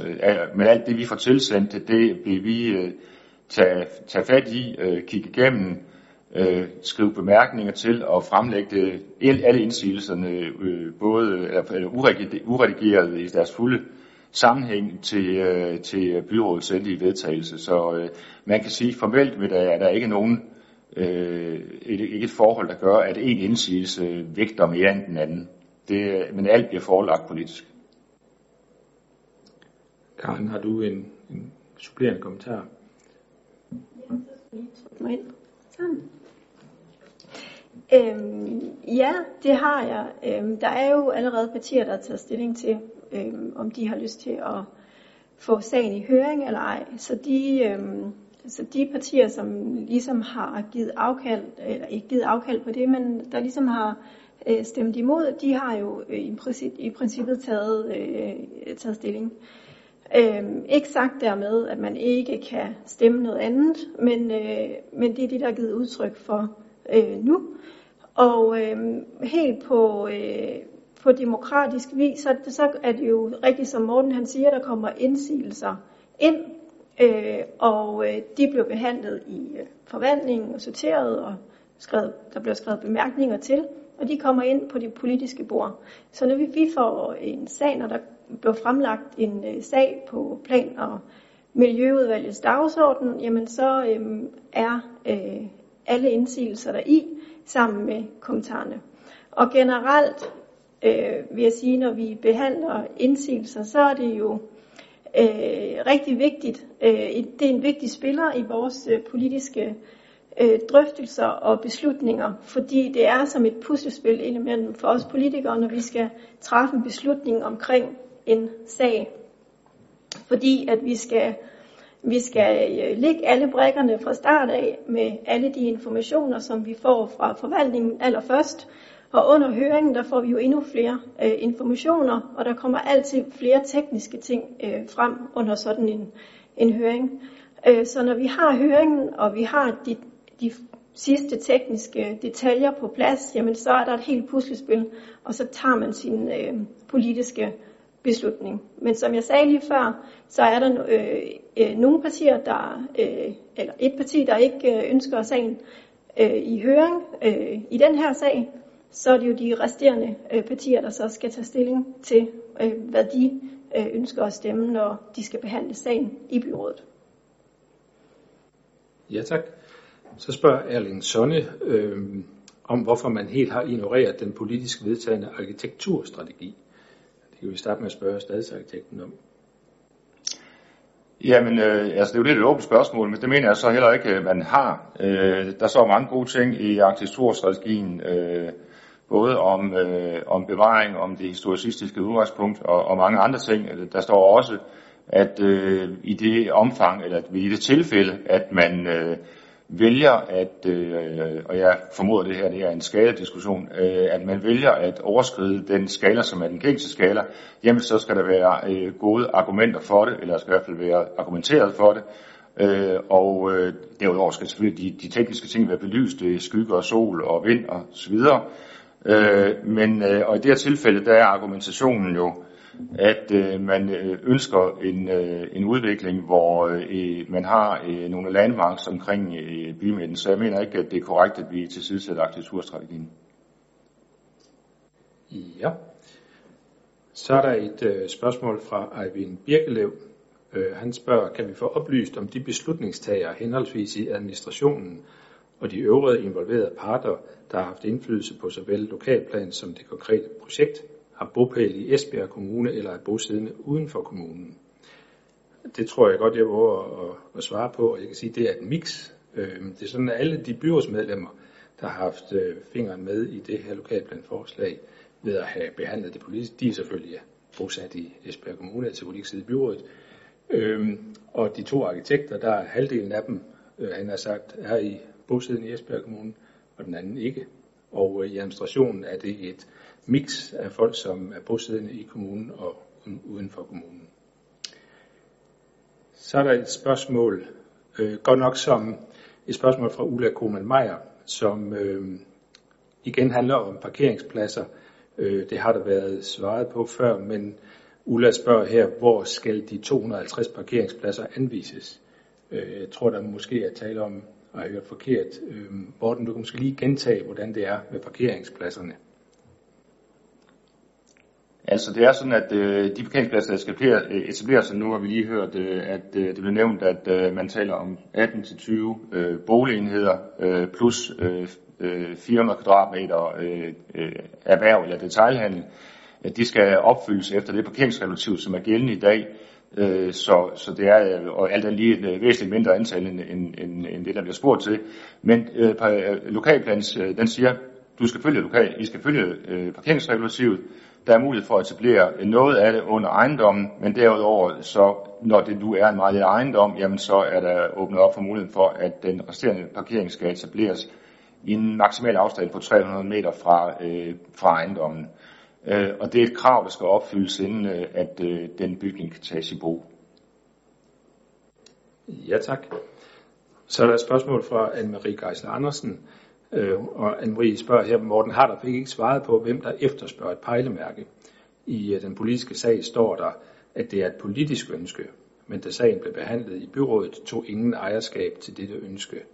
Øh, vi kan lige starte med at spørge øh, stadsarkitekten. Spørgsmålet var, øh, hvem er det, der efterspørger et pejlemærke? Altså den øh, drøftelsen eller øh, øh, antagelsen omkring pejlemærker er jo en del af det materiale, som øh, byrådet har vedtaget i øh, forbindelse med planstrategien, øh, som, øh, som ligger nu. Og der vil man kunne også kunne genfinde øh, de argumenter og den diskussion, der er omkring, hvordan er det, øh, øh, Esbjerg by øh, kan eller skal udvikle sig. Så det, øh, der vil jeg referere tilbage til den øh, planstrategi, som øh, byrådet har vedtaget. Ja, tak. Øhm, så er der et spørgsmål her fra Erling Sonne igen. Øhm, og Erling spørger, hvordan sikres en arkitektonisk kvalitet, når de bindende paragrafer i lokalplanen om facader er ganske få og ubetydelige, og der ikke er visualiseringer? Øhm, Morten? Ja, øh, det er jo en antagelse, eller det er jo en, øh, en, øh, en holdning, at øh, der er få og ubetydelige bestemmelser i, øh, i lokalplanen. Øh, vi mener, at vi har de bestemmelser, som øh, øh, både er, er rigtige og nødvendige, øh, og de handler jo så, så vidt også om øh, facadernes udtryk, og øh, ikke mindst omkring volumenens øh, placering på ejendommen. Det er sådan set ret, øh, ret, øh, ret skarpt skåret. Øh, så man kan vel sige grundlæggende, at øh, der er ikke mange dybt detaljerede bestemmelser, men der er præcise bestemmelser. I forhold til visualiseringsmaterialet, så vil jeg henvise til miljørapporten, som jeg mener øh, har øh, en, en betragtelig mængde øh, visualiseringer, og som jo er en del af det samlede øh, plangrundlag. Ja. Og så øh, er der to spørgsmål fra Paul Sørensen, øh, som dels spørger, er tårneffekt og skyline noget, der passer til byen? Og øh, Poul spørger også, om det gør indtryk, at eksperter advarer mod at bygge højt, eller bygge så højt. Øh, jeg tænker, at øh, vi kan i første omgang spørge dig igen, Morten, og så kunne vi måske også få en øh, kommentar fra arkitekterne øh, omkring det med eksperter, der advarer mod at bygge så højt. Ja, øh, altså jeg synes jo, at det, det, men, eller jeg mener, at den måde, vi har også forsøgt at redegøre det både i miljørapporten og lokalplanen, så er det jo øh, ikke et, øh, et spørgsmål om øh, alene om, hvorvidt der bygges højt. Det er, øh, hvor meget man gør det, og hvordan man gør det. Og det her tilfælde, der er det jo ret beskidende fodaftryk, vi snakker om i byen. Øh, og det er også øh, fodaftryk, som øh, konstruktivt forsøger at forholde sig til deres omgivelser. Og det øh, mener jeg faktisk er et, øh, et, et fint og, og fornuftigt afsæt, øh, og, og også godt kan lade sig gøre i Esbjerg. Det var den ene halvdel af spørgsmålet. Og det andet halvdel af spørgsmålet var, om Øh, det gør indtryk, at eksperter advarer mod at bygge så højt. Ja, selvfølgelig gør indtryk, når eksperter advarer mod at bygge højt, men jeg må også sige, at de, øh, de udtalelser, de, de, de diskussioner, der er, er jo på et øh, overordnet niveau. Det vi har gjort her, det er jo også at tage det alvorligt, og så rent faktisk lave det plangrundlag og lave de analyser, som øh, kan belyse, og ikke mindst kan belyse over for vores byråd, hvad er, øh, hvad er konditionerne, hvad er øh, de problematikker, der måtte opstå ved det her byggeri, eller et hvilket som helst andet byggeri for den sags skyld. Så, øh, så selvfølgelig tager vi det alvorligt, men vi håndterer det også ved at det rent faktisk øh, kigge tingene igennem, lave de nødvendige analyser, og så har man grundlaget at træffe beslutning på. Jeg får lyst til også lige at spørge arkitekterne. Øh, Mikkel fra Friis Molke, hvad tænker du? Jamen, jeg tænker umiddelbart, at øh, de øh, overvejelser, eksperter gør, øh, når man bygger højt i en øh, by, uanset om det er en mindre by eller en stor by, de går jo på det bymiljø, der opstår i, i gadeniveau. Det er ikke nødvendigvis et øh, spørgsmål om den, øh, det visuelle i øh, at bygge højt. Det er, det er meget mere i forhold til de uh, gener, det potentielt kan give i forhold til skygge og, og ikke mindst vind. Mange af de byplanlæggere og eksperter, de fokuserer rigtig meget på, på vindforholdene. Og jeg synes, at øh, det vi har hørt i dag, øh, og det der har været øh, lagt os meget på sinde, det er, at vi skal ikke bidrage negativt til bymiljøet i Esbjerg. Nej, vi skal bidrage positivt. Og der, hvor vi kan se, at vi ikke, øh, hvad skal man sige, hverken bidrager negativt eller positivt, det er faktisk på, på vindforholdene. Hvor jeg synes, at de analyser, vi er nået frem til, de viser faktisk, at øh, det er, der, er ikke, der er ikke nogen forskel på, om man bygger i, i øh, henholdsvis øh, 7 og 12 etager, eller bygger efter de 5 etager. Og det er, det er nok primært de mere tekniske dele øh, af øh, højhusbyggeriet, der bliver advaret imod, øh, knap så meget det visuelle. Ja, og øh, Mikkel, der kommer et spørgsmål mere til dig øh, fra Karin S., der spørger, hvor umage har, har man gjort sig med visualiseringerne? Jeg tænker, at de er taget i højder og vinkler, så de er retvisende. Vi øh, gør os øh, altid umage, og øh, Martin er også god til lige at forklare lidt omkring de tekniske ting omkring det, fordi det handler meget om, at øh, de billeder, øh, som bliver taget fra forskellige vinkler, de også er taget med den samme vidvinkel, eller den, den meget naturlige, hvad skal man sige, vinkel, som man vil se det. Og der kan man sige, at vi har været meget, meget øh, sirlige med at få tingene til at passe sådan at det giver et øh, rigtig godt indtryk, eller et naturtro øh, indtryk af højderne. Ja, og Martin Bygger har lige en øh, supplerende kommentar.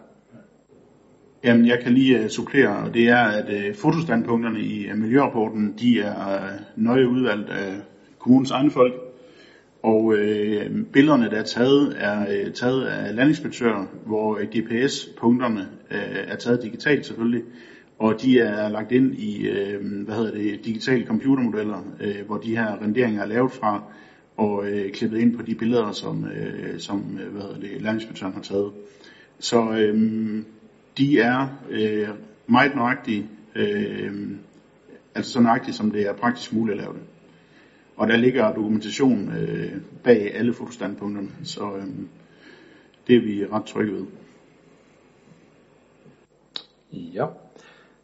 Så øh, spørger Lars F. Øh, til den større, en, en øget befolkningstæthed.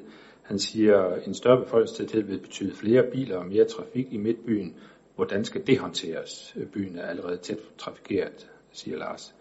Øh, det kan jeg godt svare på. Øh, det er selvfølgelig klart, at hvis man får flere mennesker ind i byen, og de har en bil, så vil der være flere biler, øh, som skal håndteres inde i byen. Øh, det har kommunen sat sig for at håndtere via blandt andet at lave nogle større centrale P-anlæg, som det for eksempel er gjort i øh, Danmarksgade, og byrådet har netop sat 50 millioner kroner af til yderligere parkeringsanlæg, som formentlig skal placeres som et, underjordisk P-anlæg i midtbyen.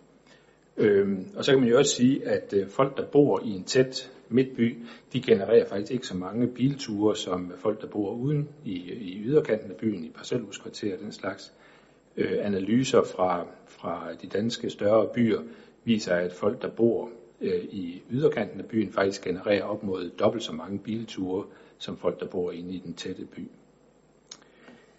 Godt. Så er der et øh, spørgsmål her fra Johnny Christensen, øh, som er til stadsarkitekt Morten Harder. Han siger, at den fremtid, Morten Harder nævner, politisk vedtaget.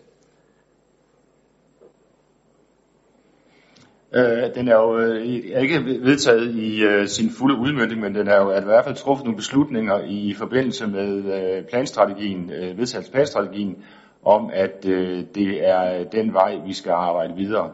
Hvordan det så udmyndter sig i sidste ende, i, altså hvordan planstrategien udmyndter sig i konkrete planer og projekter, det er jo en proces, vi er, vi er på vej med. Men intentionerne og ambitionerne om en en større tæthed i, øh, i Esbjerg, øh, og også i de mere centrale dele af Esbjerg, den øh, er, er jo vedtaget i hvert fald som en overordnet målsætning i øh, forbindelse med vedtagelsen af planstrategien. Ja. Så spørger øh, Dina J. her omkring øh, vind og skygge. Hun siger, at Esbjerg gågade er i forvejen meget udfordret af, øh, udfordret, når der, kommer, øh, når der kommer til vind og skygge. Øh, det er der rigeligt af, eller der er rigeligt af begge dele. Vi synes, der var en markant ændring af vindforholdene ved at gå fra jeg synes, der var en markant ændring af vindforholdene ved at gå fra de 5 til 12 etager. Øh, Torvegade nummer 6, frem nummer 6 musik, musikhus bliver hårdt ramt. Vil der komme krav om at begrænse dette, og i så fald, øh, hvor meget? Øh, Morten, du kan måske lige med, med baggrund i øh, miljøkonsekvensrapporten øh, komme til lidt på det, ellers så skal vi have Christian på Rambøl ind også. Vi, vi finder lige Christian frem her igen. Kan du høre mig, Christian, eller Jens Christian? Ja, ja, øh, ja. jeg er på. Øh, vil du svare på spørgsmålet? Øh, der er en forskel, men forskellen skyldes primært den her portåbning, øh, der er imellem øh, Torgade og så øh, porten ned mod, mod, mod sydlig retning, ned mod musikhuset. Og det er netop derfor, vi, vi stiller det øh, anbefaling, at man simpelthen får, får begrænset den vindstrømning, der løber igennem der, og dermed får man så også begrænset den vind, øh, der løber ud i, i, øh, i gaden, øh, i, i krydset mellem Torgade og, og, og og Borgergade. Og når man gør det, øh, så vil øh, forholdene være ens for de to bygningshøjde, og dermed ikke nogen markant forskel. Øh, men, men området øh, er allerede, øh, når man kigger på parkeringspladsen og nede foran musikhuset, der har man allerede et område, som, øh, som er mere udsat øh, end det, man kommer til at opleve tæt ved, ved indgangspartierne på, ved, ved Torgade 6. Men det, det kræver, at man følger de anbefalinger, vi har stillet i, i, øh, i vores studie.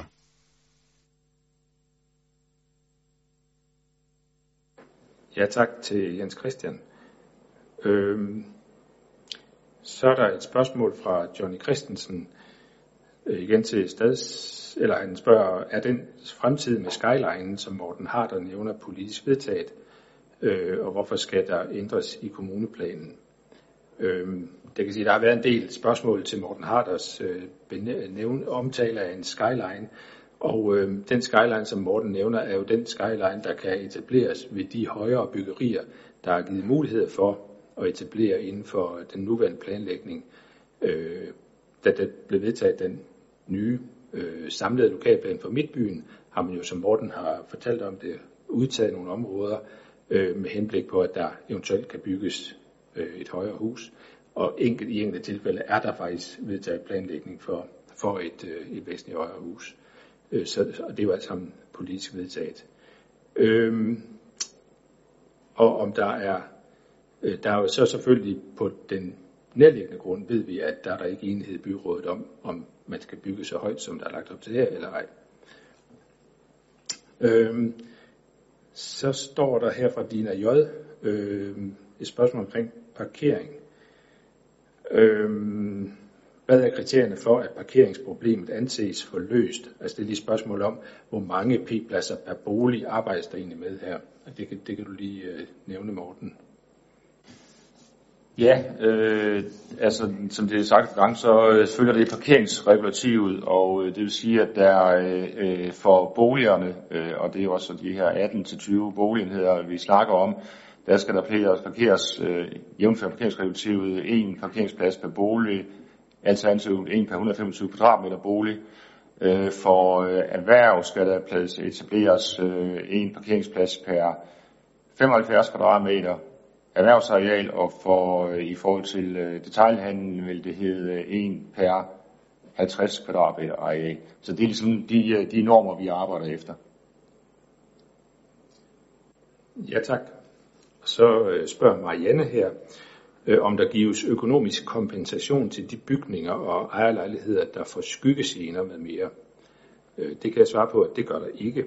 Som udgangspunkt så er øh, planlægningen det, man kalder erstatningsfri øh, regulering, og det, øh, det medfører, at der ikke i sådan nogle tilfælde, altså som senere ved, ved skygger eller lignende, gives erstatning eller kompensation. Øhm, Line Britt Madsen spørger, er det planen også at bygge meget høj, højt på de nuværende to større parkeringsområder i Borgergade, jævnfør Morten Harders tidligere udtalelse om en decideret skyline i Esbjerg. Øh, det kan jeg også godt svare på. Øh, det, er ikke, det ligger ikke i Esbjerg Kommunes nuværende planer, at der skal bygges lige så højt på øh, de to større parkeringsområder i Borgergade. Der er et ønske fra Plan- og Miljøudvalget om, at der ses på sammenhængende i de, på de to store parkeringspladser i Borgergade.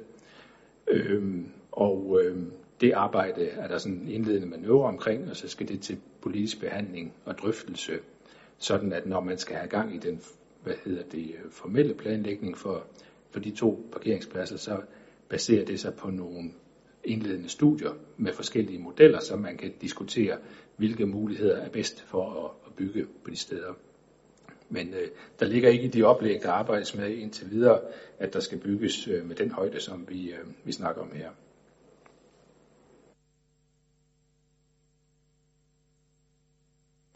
Og så øh, spørger Erling Sonne igen, hvis man ikke har tilsidesat arkitekturstrategien, hvorfor er den så overhovedet ikke nævnt i lokalplanen? Øh, det kan være, du lige vil svare på det, Morten. Ja, det øh, kunne vi have gjort. Øh, det har vi ikke været forslaget, men det, det vil der ikke være nogen øh, problemer med i at sig at gøre, så øh, det tager vi da med.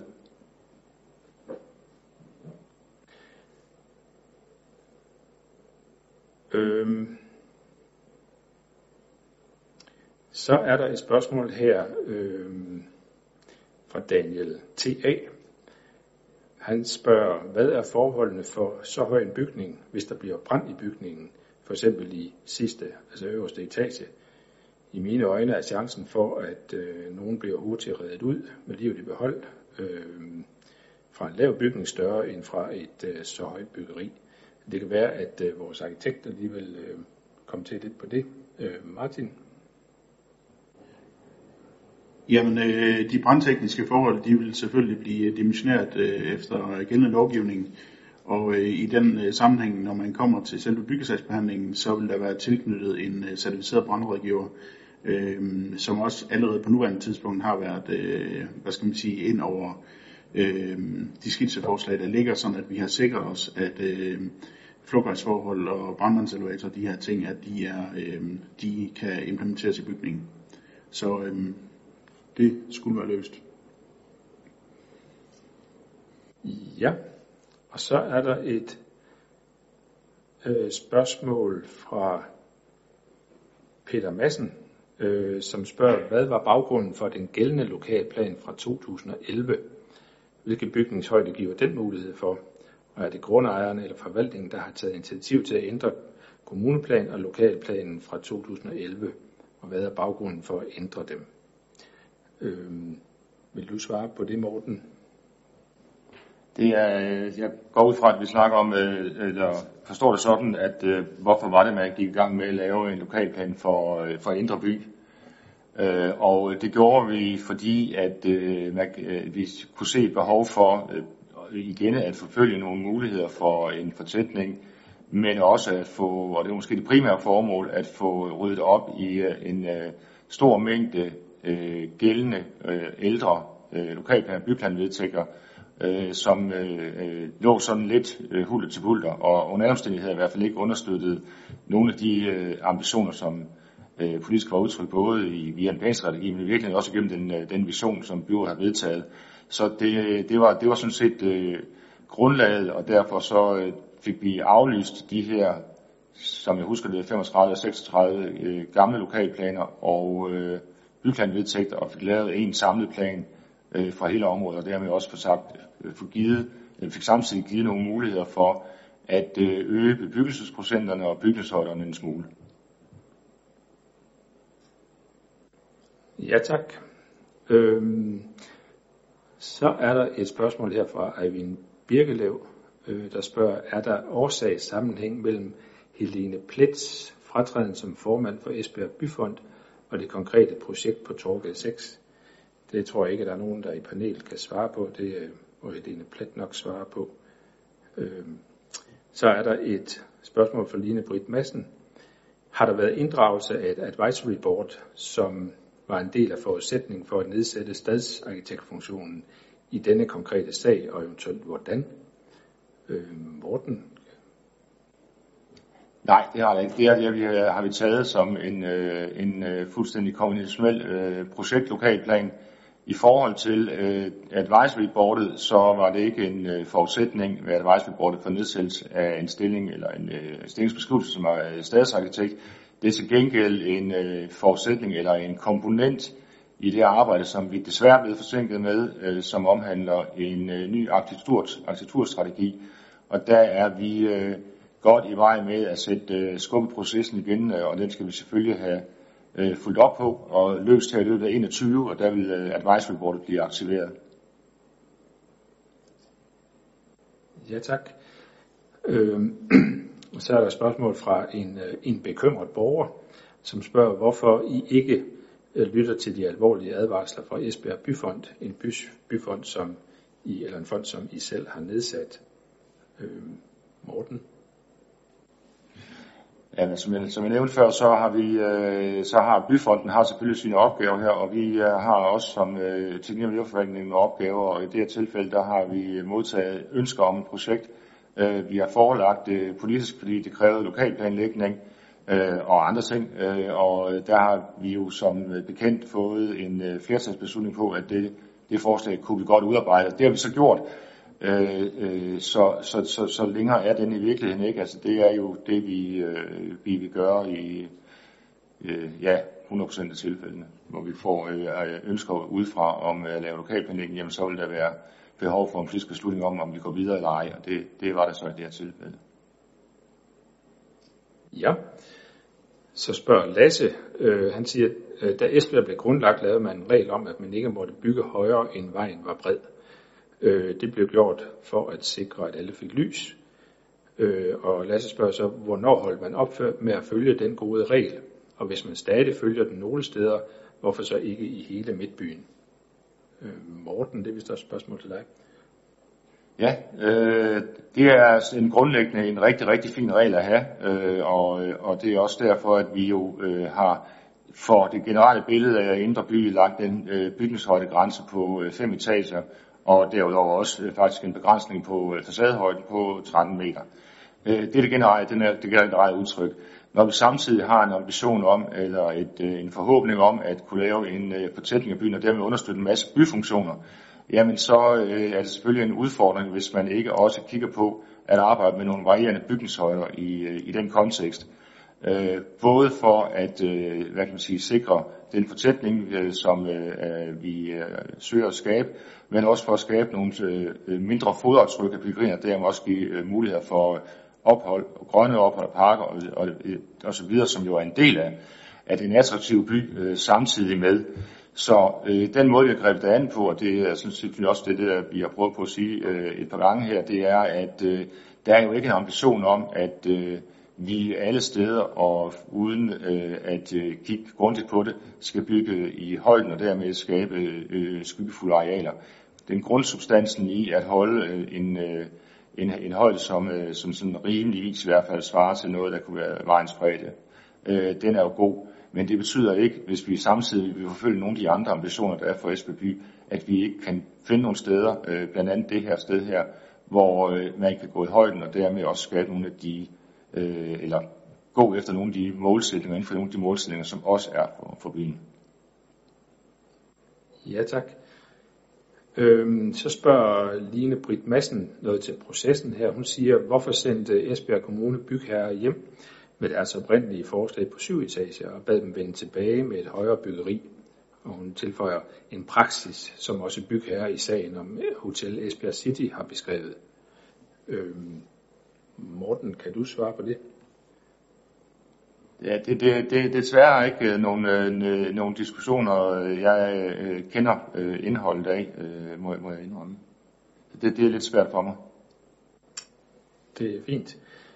Øhm, og så er den bekymrede borger øh, fremme med spørgsmål mere. Øh, der spørges, øh, kunne I vente med at tage stilling til byggeri til efter kommunalvalget?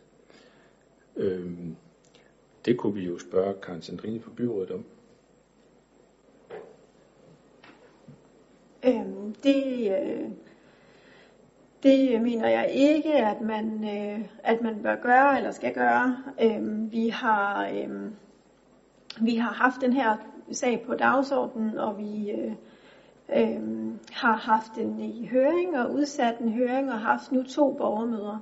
Øh, og lige om lidt så ligger øh, alle Øh, indsigelserne øh, klar øh, til os til at færdigbehandle. Jeg kan ikke se, hvad argumentet skulle være for, at vi ventede til efter kommunalvalget. Kommunal, øh, kommunalvalget.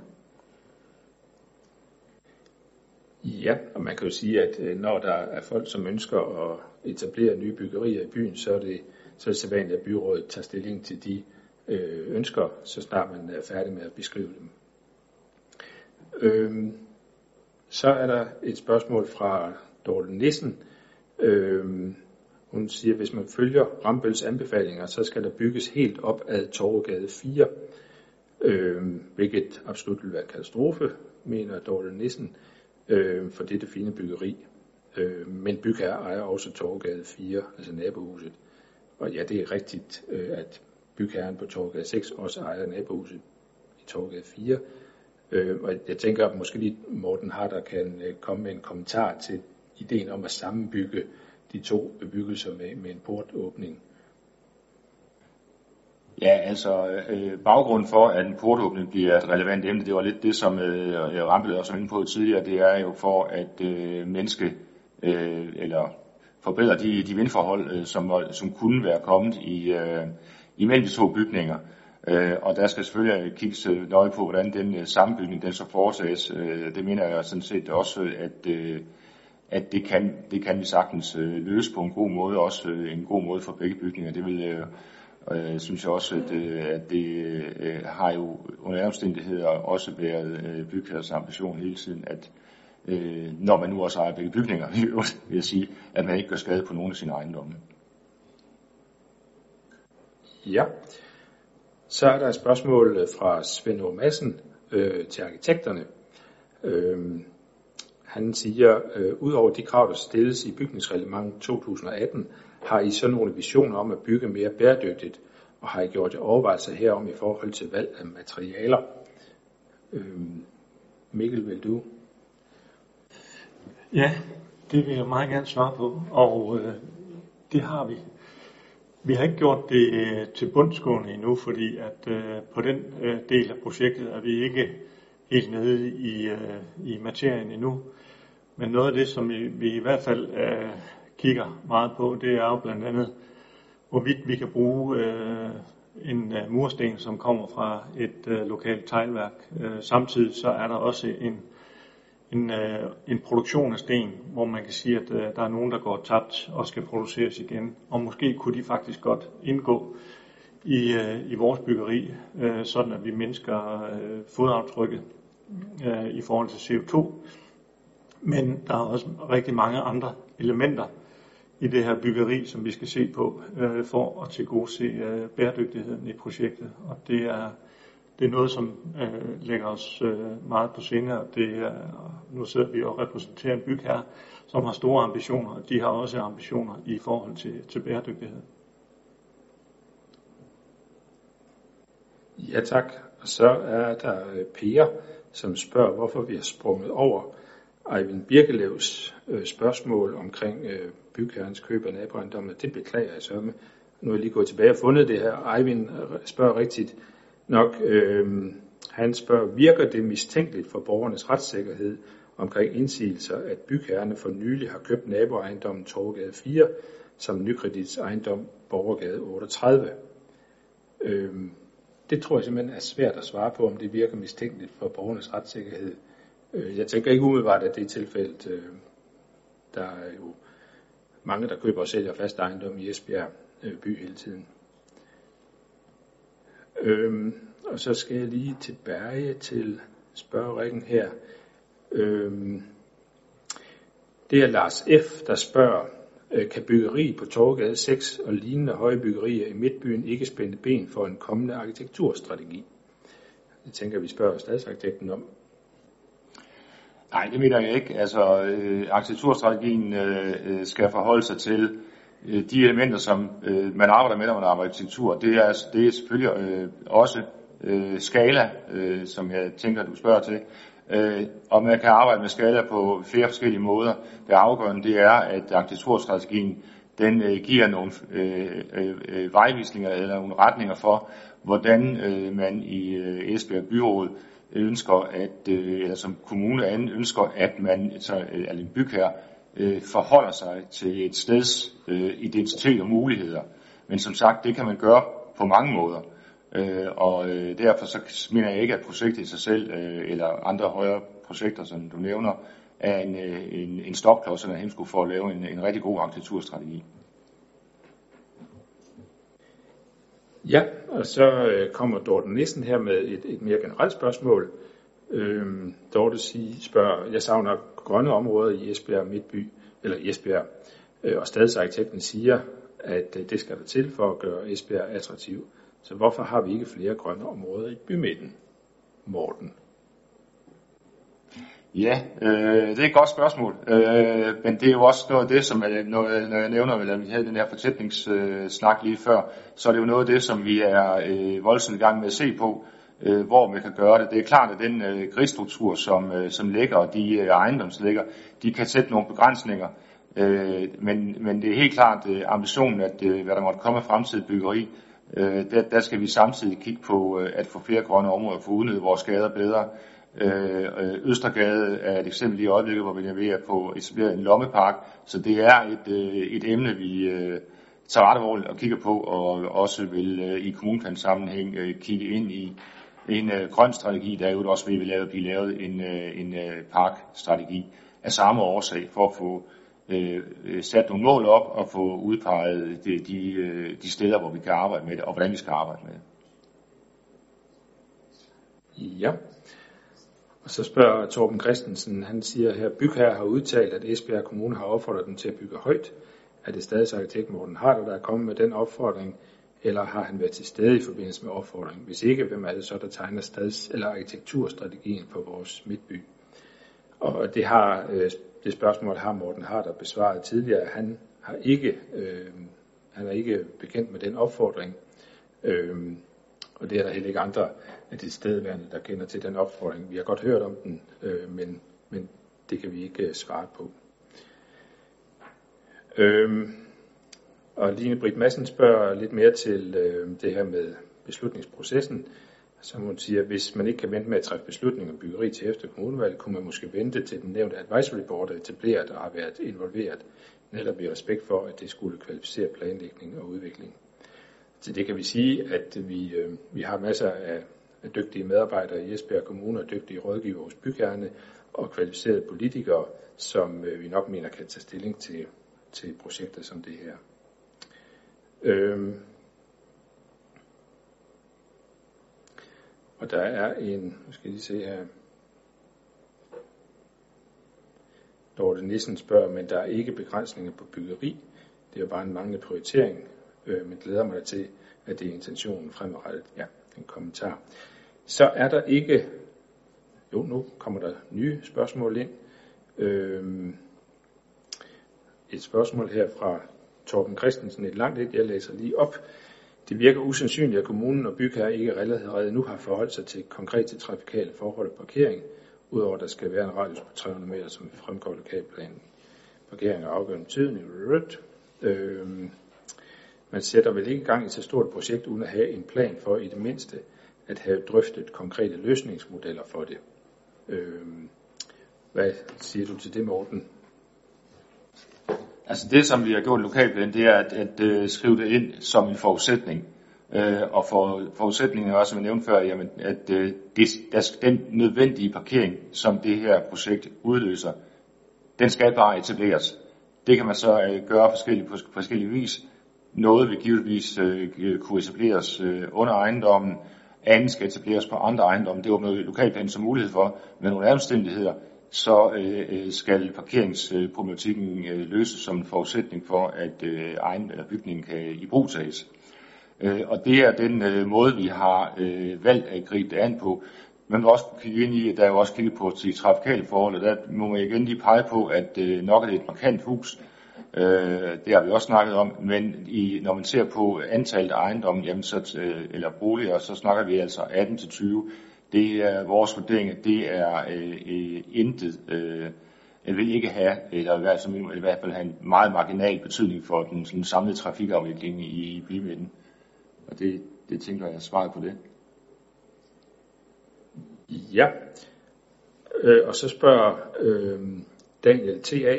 Øh, området mellem Borgergade og Havnegade vest for Torvegade, øh, må de aldrig bygge højere end fem etager. Og det er jo, øh, en, det er jo skrabt kost at sige, at det må de aldrig øh, på de områder. Øh, den lokalplan for Midtbyen foreskriver jo en generel, med visse undtagelser, men en generel øh, mulighed for at bygge op til fem etager. Øh, men velbelyste og, og godt argumenterede projekter øh, kan man altid diskutere, øh, så der eventuelt kan være mulighed for at, at bygge et andet etageantal.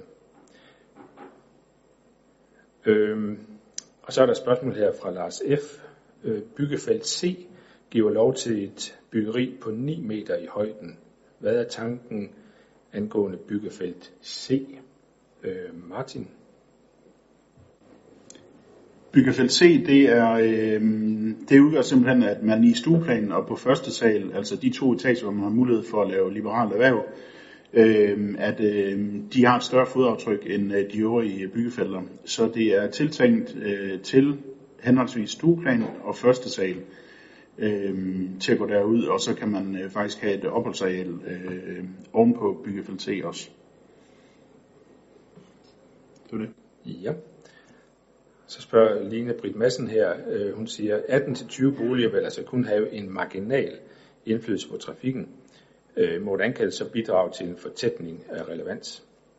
Øh, og der kan man vel sige, at øh, det giver næsten sig selv, at øh, en, øh, en bebyggelsesprocent på 700 og et eller andet, det er meget højt. Øh, så det er jo i høj grad tale om en, det er fortætning, så det er klodser, han har sagt, for at sige det på jævnt dansk. Øh, Øhm, så det er selvfølgelig 18-20 boliger er ikke meget i forhold til hele byens skala, men i forhold til den her øh, lille grundstørrelse, så er det en rigtig høj udnyttelse øh, af den grund. Så den, den lille grunds bidrag til, til fortætning, kan man sige, bliver med det her projekt i hvert fald ganske høj.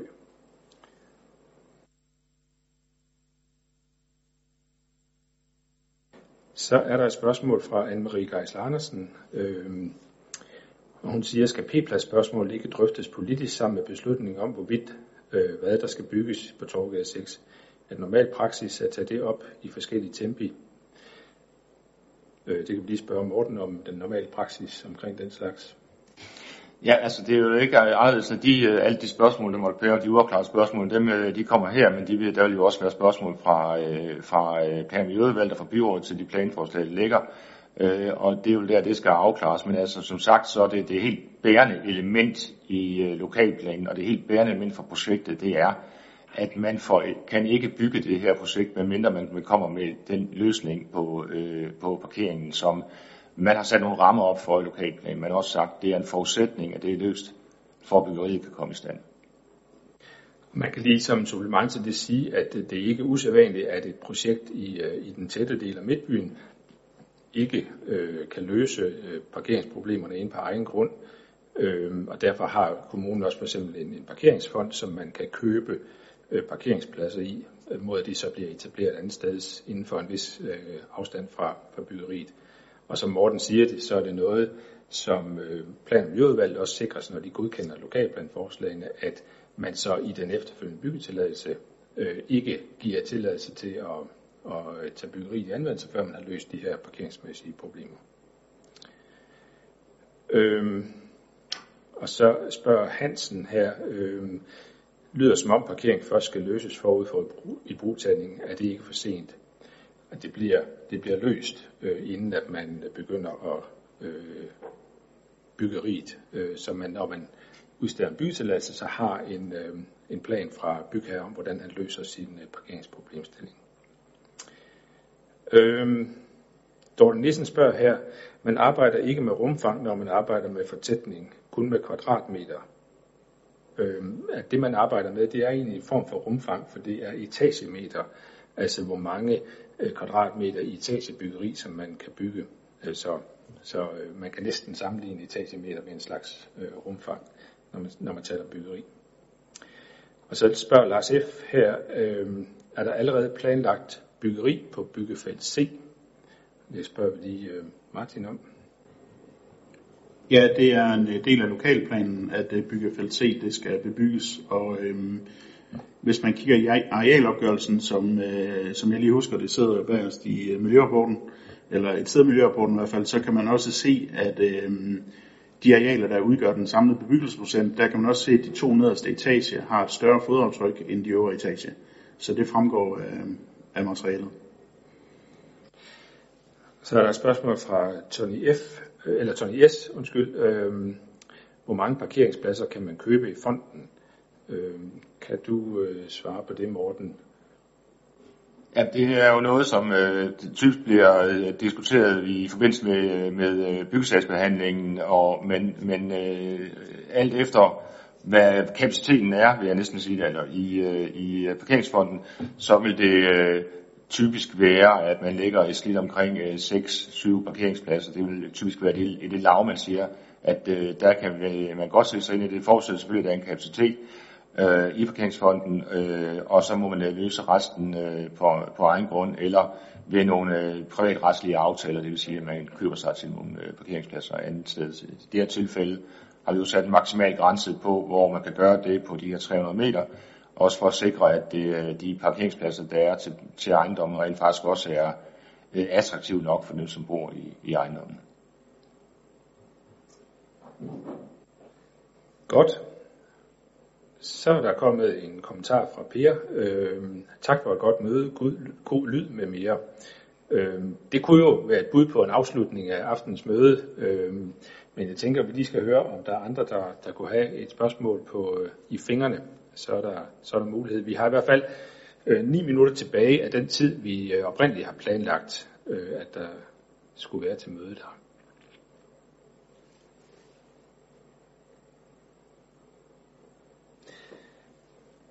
Og det ser ikke ud til, at der er den store tasteløs. Der har også været rigtig mange gode spørgsmål, og tak for det.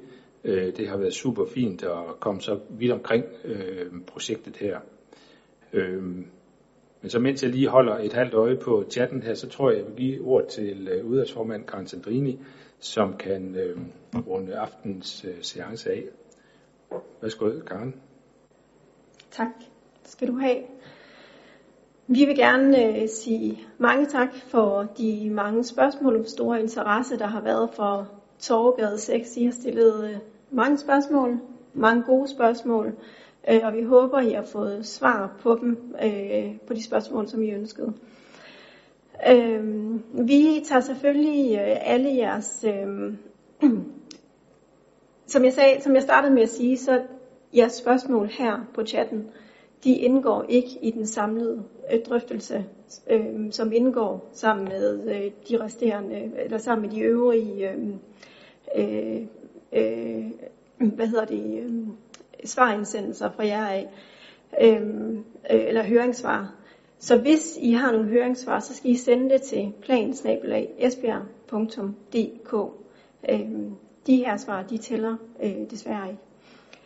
Øh, ellers så vil jeg bare sige tusind tak for jeres deltagelse. Øh, jeg håber, I fik det med, som sagt, som, øh, som I ønskede. Øh, tak til jer, øh, og fortsat god aften.